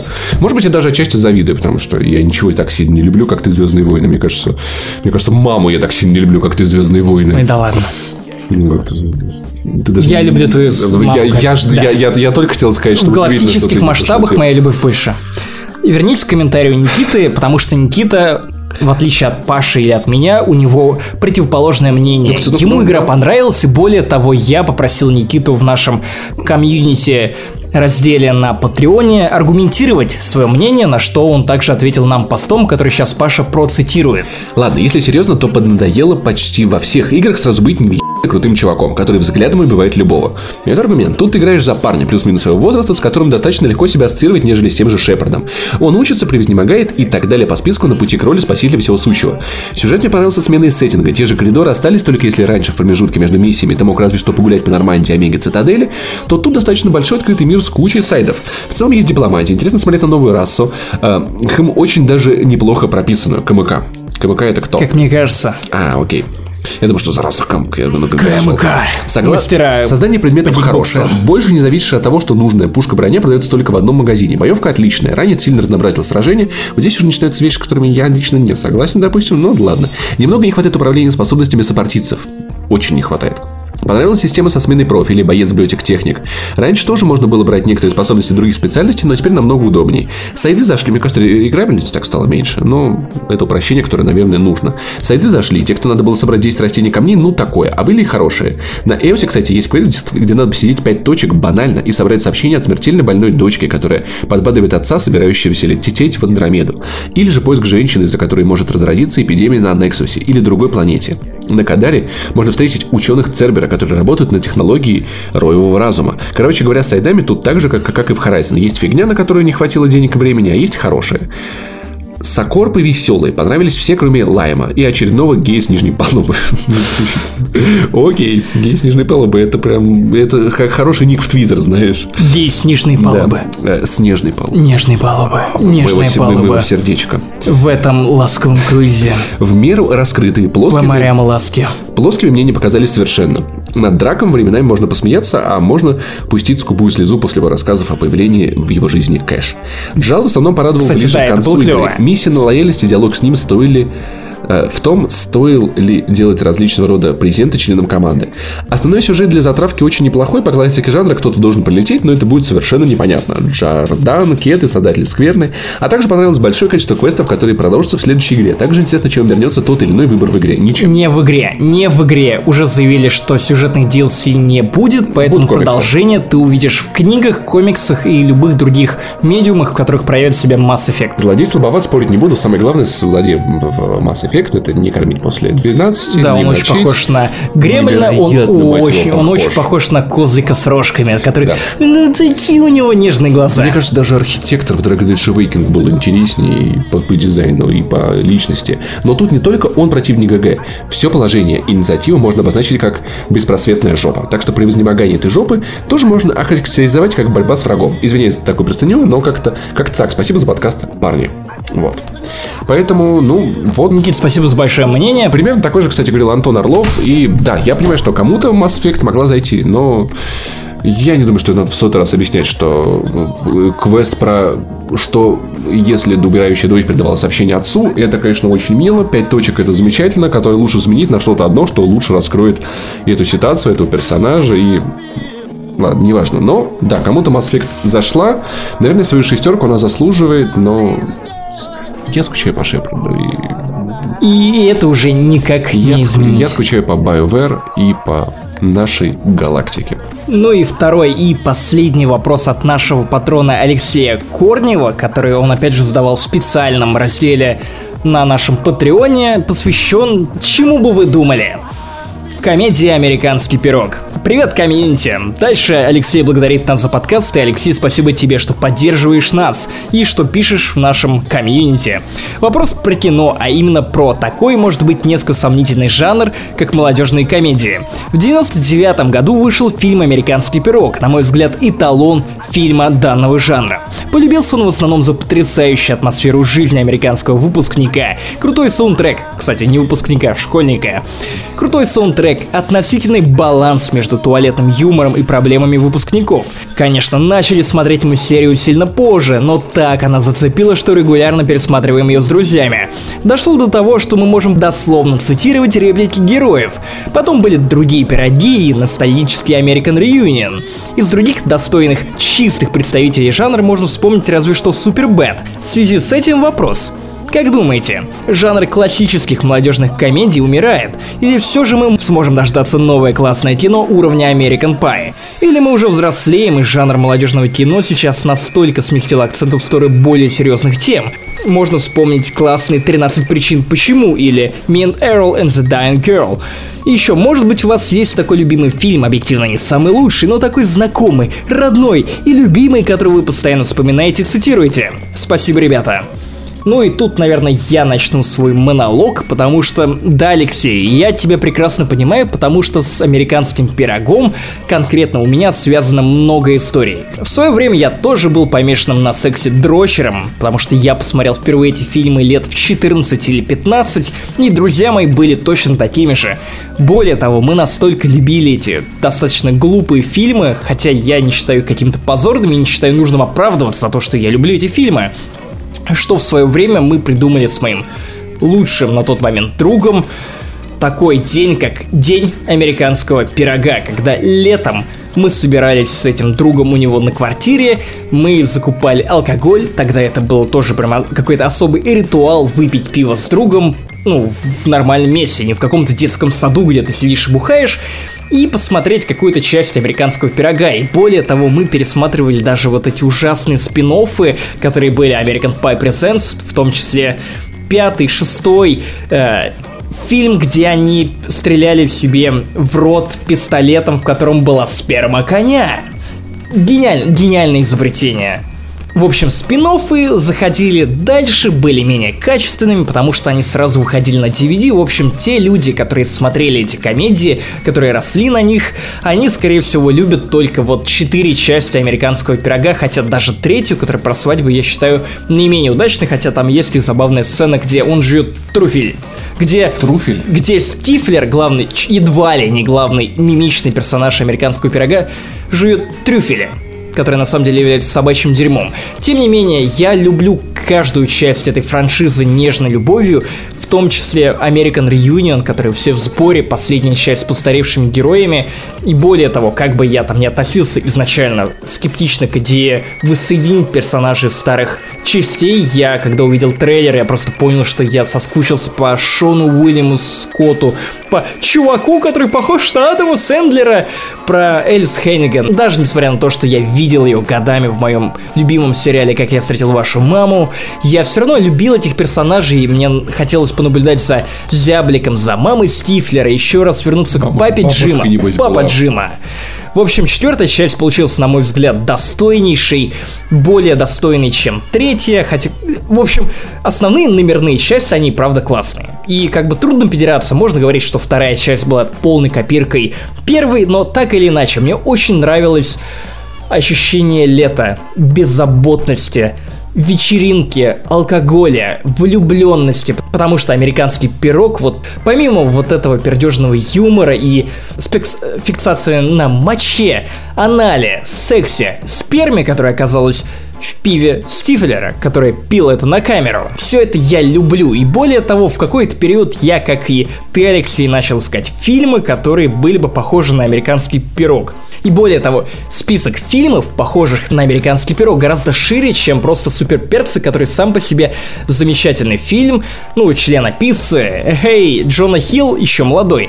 Поэтому специально для таких же фанатиков американского пирога или для людей, которые просто хотят провести вечер пятницы в компании друзей под пердежную комедию, потому что мы все осознаем, что это не какой-то великий жанр, который может время от времени проносить умные мысли. Кстати, это вот та мысль, с которой я сбился, рассказываю про американский пирог. Американский пирог, помимо всех этих подшучиваний, пытался доносить историю чистой любви в разных этапах развития этих отношений. Там как раз Джима и его возлюбленной вплоть до кризиса в отношениях, когда они уже были женаты. Как Четвертая часть мне очень понравилась, как, как развитие. 43, да? Прям. Ну, да, в каком-то смысле. с глубоким смыслом. Поэтому, Алексей и другие люди, внимайте списку фильмов, которые я для вас приготовил. Потому что Действительно, это не один час приятного времяпрепровождения, если вы, конечно, любитель, ну, вот, вот таких сальных фильмов. Во-первых, это фильм «Дорожное приключение», опять же, с Шоном Уильямом Скоттом. Большинство фильмов, которые я буду называть, они так или иначе включают в себя участие Шона Уильяма Скотта. Они не все дотягивают до уровня американского пирога, но если вы любите, вам, скорее всего, понравится. Взрослая неожиданность. Фильм про повзрослевшего Стифлера, который пытается найти работу. Опять же, Шоном Уильямом Скоттом. Фильм «Нас приняли», в котором есть Джона Хилл и напарник Джона Маклейна из четвертого американского пирога. К сожалению, я забыл его имя, хотя актер прикольный. Вот «Нас приняли» достаточно не глуп на какие-то мысли, которые он пытается донести, не глуп на юмор, там есть забавные шутки, и он не особо популярен в России, о нем почему-то очень мало кто знает. Потому что в России так постоянно нас принимают. Зато в России обожают Евротур. Да. Он стал мимичным. Паш, насколько я знаю, мискузи, ты большой фанат Евротура. Мискузи, мискузи, мискузи. Потому что Братислава. Живое воплощение России 2017. Мы же, мы, мы же все думаем, что да, да, у нас не так, у нас не так. Но, к сожалению. Из более очевидных это проект X, это как раз эволюция жанра. При этом я не могу сказать, что мне понравился проект X, мне но при этом не многие считают я его смешным почему-то. Многие считают Громаша удачным выбором на роль младенца.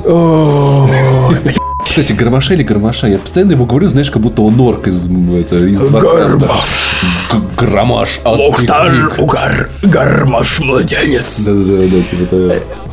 Проект X это не моя личная рекомендация, но это личная рекомендация моих друзей, которым понравились другие фильмы схожего толка. Это фильм про вечеринку, но при этом мне он показался безумно бездушным, он показался лишенным того очарования, которое вы хотите или нет, отрицаете вы это или принимаете, которое было в американском пироге и других похожих фильмах. Тут этого нет, это просто вот вечеринка, которая скорее, знаете, лишенный души мальчишник в Вегасе. Маленький про подростка. Маленький фильм «Катастрофа». Где, где вот не весь мир пиздался, а одна вечеринка и вот так все это. Более того, я могу посоветовать вам многие фильмы с Сетом Родином, не все из них про выпускников, но многие из них передают то ощущение влюбленности или желания заняться сексом, потому что, будем честны, юмор многих этих фильмов основывается именно на этом. Да ну и кто, кто? кто мы такие, как и по, шутки подкаста не занесли. Ты знал, что в французском пироге главный герой спускал в спагетти? Мне а кажется, что его друзья пирогом его назвали только российской локализацией. И удивлялись тому, как, какой потрясающий соус. И он такой им, мискузи. Самое, самое забавное было, когда они в итоге вот с, с одной из девушек, которые пробовали спагетти замутила, они ехали на машине, она решила сделать ему минет, они едут, и внезапно а, она так обдувается такая, спагетти. чертовы спагетти. Вот такой, блин, она все поняла. В общем, из фильмов с Сетом Родином неплохой «Немножко беременна», Туда же можно отправить Зак и Мири снимают порно. Достаточно классный фильм, в котором, кстати, появляются чуваки из... Э, которые тусуют, которые бля-бля-бля. Молчаливый Боб. А, Джей Молчаливый Джей Боб. Молчаливый Боб. Да. К сожалению, вылетел из головы, потому что пишем уже в 3 часа ночи. Дойдем. Помимо этого, можно порекомендовать фильм «40-летний девственник», особенно если любите «Офис», то вперед. Там достаточно персонажей. Пол Рад, и, и, и, и Пол, Ра... Пол Рад, Стив Карл. Много классных актеров, которые вам наверняка понравятся. И, кстати, не самый плохой дубляж, правда, он очень российский. Фильм «Старая закалка», я не очень его люблю, но он опять же рассказывает про старперов, которые пытаются жить так же.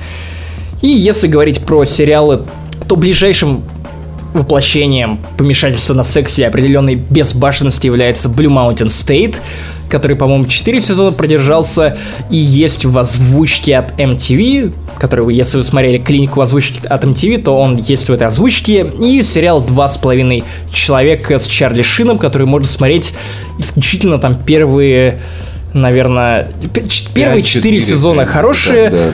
пятый, шестой, седьмой сомнительный, восьмой плохой, дальше просто какой-то кошмар. Финал это выкалывать глаза. Два с половиной человека это не сериал про Завидым. выпускников, но это сериал про секс, про, не знаю, про человека, который ставит секс и подобное отношение к женщинам в главу угла. Это, это вот история Стифлера, если бы он был ловеласом уровня Чарли Шина. И успешным. И успешным, Завидно конечно. Мне, я, конечно. я скипнул сериал на седьмом сезоне, даже не стал его досматривать. Ну, я досмотрел и пожалел. Вот. Если отвечать на твой другой вопрос, Алексей, по поводу того, станет ли больше в ближайшее время фильмов, подобных американскому пирогу, я более-менее ответил уже на Патреоне. Если возвращаются блинки, то, скорее всего, ностальгия заставит вернуться и фильмы, подобные американскому пирогу. Ну... Скорее всего, это будет тот же самый американский пирог 5, который находится в производстве уже черт знает с какого года, потому что четвертая часть отлично собрала, и они вроде как хотят переместить действие, по крайней мере, в, в ранних набросках сценария они хотели, в Лас-Вегас. Непонятно, что добавлять к этой истории, потому что, как бы, ну, четвертая часть все в споре идеально ставит точку вот в этой истории, потому что они завершили, но, может быть, они что-то придумывают. Может быть, я буду еще раз рад увидеть этих ребят. И я заметил, что вот последние фильмы, последние комедии, они сместились в сторону более криминальных историй. Они стали ставить криминальные истории в центр сюжета, особенно после «Мальчишника в Вегасе». Даже в «Проект X», по-моему, там было нечто подобное. И я не могу сказать, что я большой фанат, но Anyway, когда-то Мачо и Ботан, опять же, если вот возвращаться, тоже секс, тоже криминал, поэтому, не знаю, даже ближайший свадебный переполох с Зак, Заком Эфроном. Да, я специалист в дерьмовых комедиях, можете спросить меня об этом. Или недавний, опять же, с Заком Эфроном и со скалой спасательный Малибу. Все они про секс, все они простейшего юмора, все они так или иначе прикликаются с Мачо и Ботаном и так или иначе развиваются вокруг какого-то криминального события, криминального сюжета, чаще всего это наркотики, ну, фильмы примерно одного пошиба, разной степени душевности, многие из них я бы не стал рекомендовать совсем, но вот если вы хотите пересмотреть, посмотреть что-то похожее на американский пирог, можете пользоваться тем списком, который я для вас составил. Фу, Иванов бросает микрофон. Ну а с вами был 51 выпуск подкаста «Не занесли». Мы с Пашей, вот если смотреть на сырье, наговорили более трех часов аудио. Мы совершенно безумные в этом выпуске. Я мы надеюсь, много чего обсуждали. очень мало. Спорили. Он длинный, я просто не представляю, как ты это будешь монтировать. Я и все это монтировать. И укладывать в наш привычный хронометраж. Так или иначе, подписывайтесь на паблик «Не занесли ВКонтакте». Подписывайтесь на наш YouTube-канал, в котором в ближайшее время начнут выходить YouTube-версии, видео-версии нашего подкаста, потому что мы все еще продолжаем дозагружать Но... туда и бороться с нашими противниками, которые Осталось мешают нам. уже чуть-чуть. Мы, конечно, ни, никогда не сможем заработать денег на этом YouTube-канале, ну и но и хрен. Мы не да, хотим мы, ломать Мы делаем это на Патреоне. Э, Потом подписывайтесь на Twitter Пашпони, это Паша, I love Jimmy, это я. И рассмотрите возможность поддержать нас на Патреоне, потому что мы много усилий вкладываем в эти подкасты, мы стараемся быть наиболее интересными, мы хотим вещать для вас чаще, делать больше. Мы копим на микрофон Yeti почти уже почти и на веб-камеры, чтобы мы могли радовать вас еще и стримами, и видео. Поэтому, друзья, если вы, у вас есть деньги, если вы хотите нас поддержать за много-много часов нашего контента, мы будем очень рады. Если нет, то просто расскажите о нас друзьям или подпишитесь на наши соцсети. И в любом случае, спасибо вам, что слушаете нас. Ну а с вами был Максим Иванов, Павел Пиаваров. и до встречи когда-нибудь. Мы вас любим. Когда-нибудь скоро. Мы теперь по расписанию. Окей. Ты не клоун Пеннивайз. Это клоун, Окей. это клоун пенис в вас.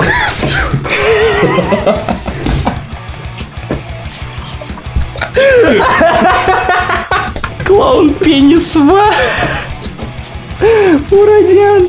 Звучит, ну, я так сына назову. Пенис вас Мурадян Владимирович Пивоваров. Давай продолжим, мы это встави- вставим в этот... Конец. В пенис. Грудин. Это мужчина, который очень любит груди. Это фанат Викандер. Это который не любит Алисию Викандер. Грудины такие сидят. Ух, вот что это за Лару Крофт? Мы, мы как грудинская нация оскорблены. Это одна из древнейших народностей Кекистана. То э, завет, что он был классный. Когда Два Фассбендера Завет? целовались. Ну, А, ну когда Фассбендер с Фассбендером, то конечно, Фассбендер. конечно. Я все еще считаю, что это фильм. Это нельзя фильм назвать не так- гей-пропагандой, потому что сосался один и тот же человек с самим собой. А вот, кстати, вот Это было аутофелляцией. Я, кстати, я, я- я, кстати, вот, вот я, глядя на эту сцену, я задумался о том, что, а вот, а, а ты трахнул бы самого себя? Вот если бы у тебя вот клон самого себя был бы. За- за- Зачем? Точная копия. Погоди, неважно.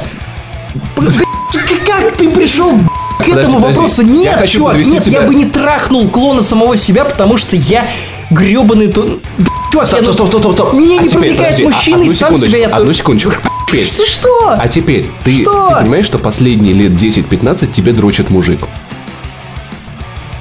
Я дрочу сам себе, но я Тебе думаю... дрочит мужик. Я думаю... Тебе мне дрочит то- Я мужик. дрочу Тебе сам дрочит себе. мужик. Это я дрочу сам себе. Паша, не надо скрывать то, что чем ты занимаешься на протяжении последних 15... Блять, ты сказал, что мне 15 лет или что? Я сказал, что в последних 15 лет, например, на последние Окей, лет окей, 15 хорошо. ты- Да, ну, тебе дрочит Окей, мужик. окей. Сколько живу, Тебе столько дрочу. мужик.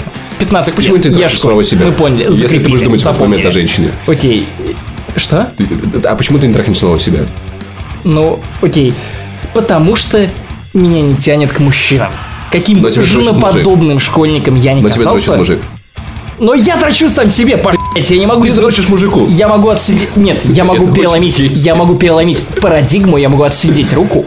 Отсидеть руку, чтобы она казалась мне чужой и ж- женской. Это равно будет рука мужика. Черт У меня в голове, Будет- у меня в голове она будет женской. По ощущениям она будет женской. Я могу еще ее маслицем намазать, Просто- чтобы кожа на руке была мягкой и благоухающей. Просто живи в этой иллюзии, Максим. Хорошо. Самое главное, что мы хотели это обсудить фильм. Претензии к трейлеру. Короче, ну, ну типа... Ты, ты скажи, что? Я все, это какая-то еб... Вся моя претензия. Она одна. Она комплексная и в то же время очень общая.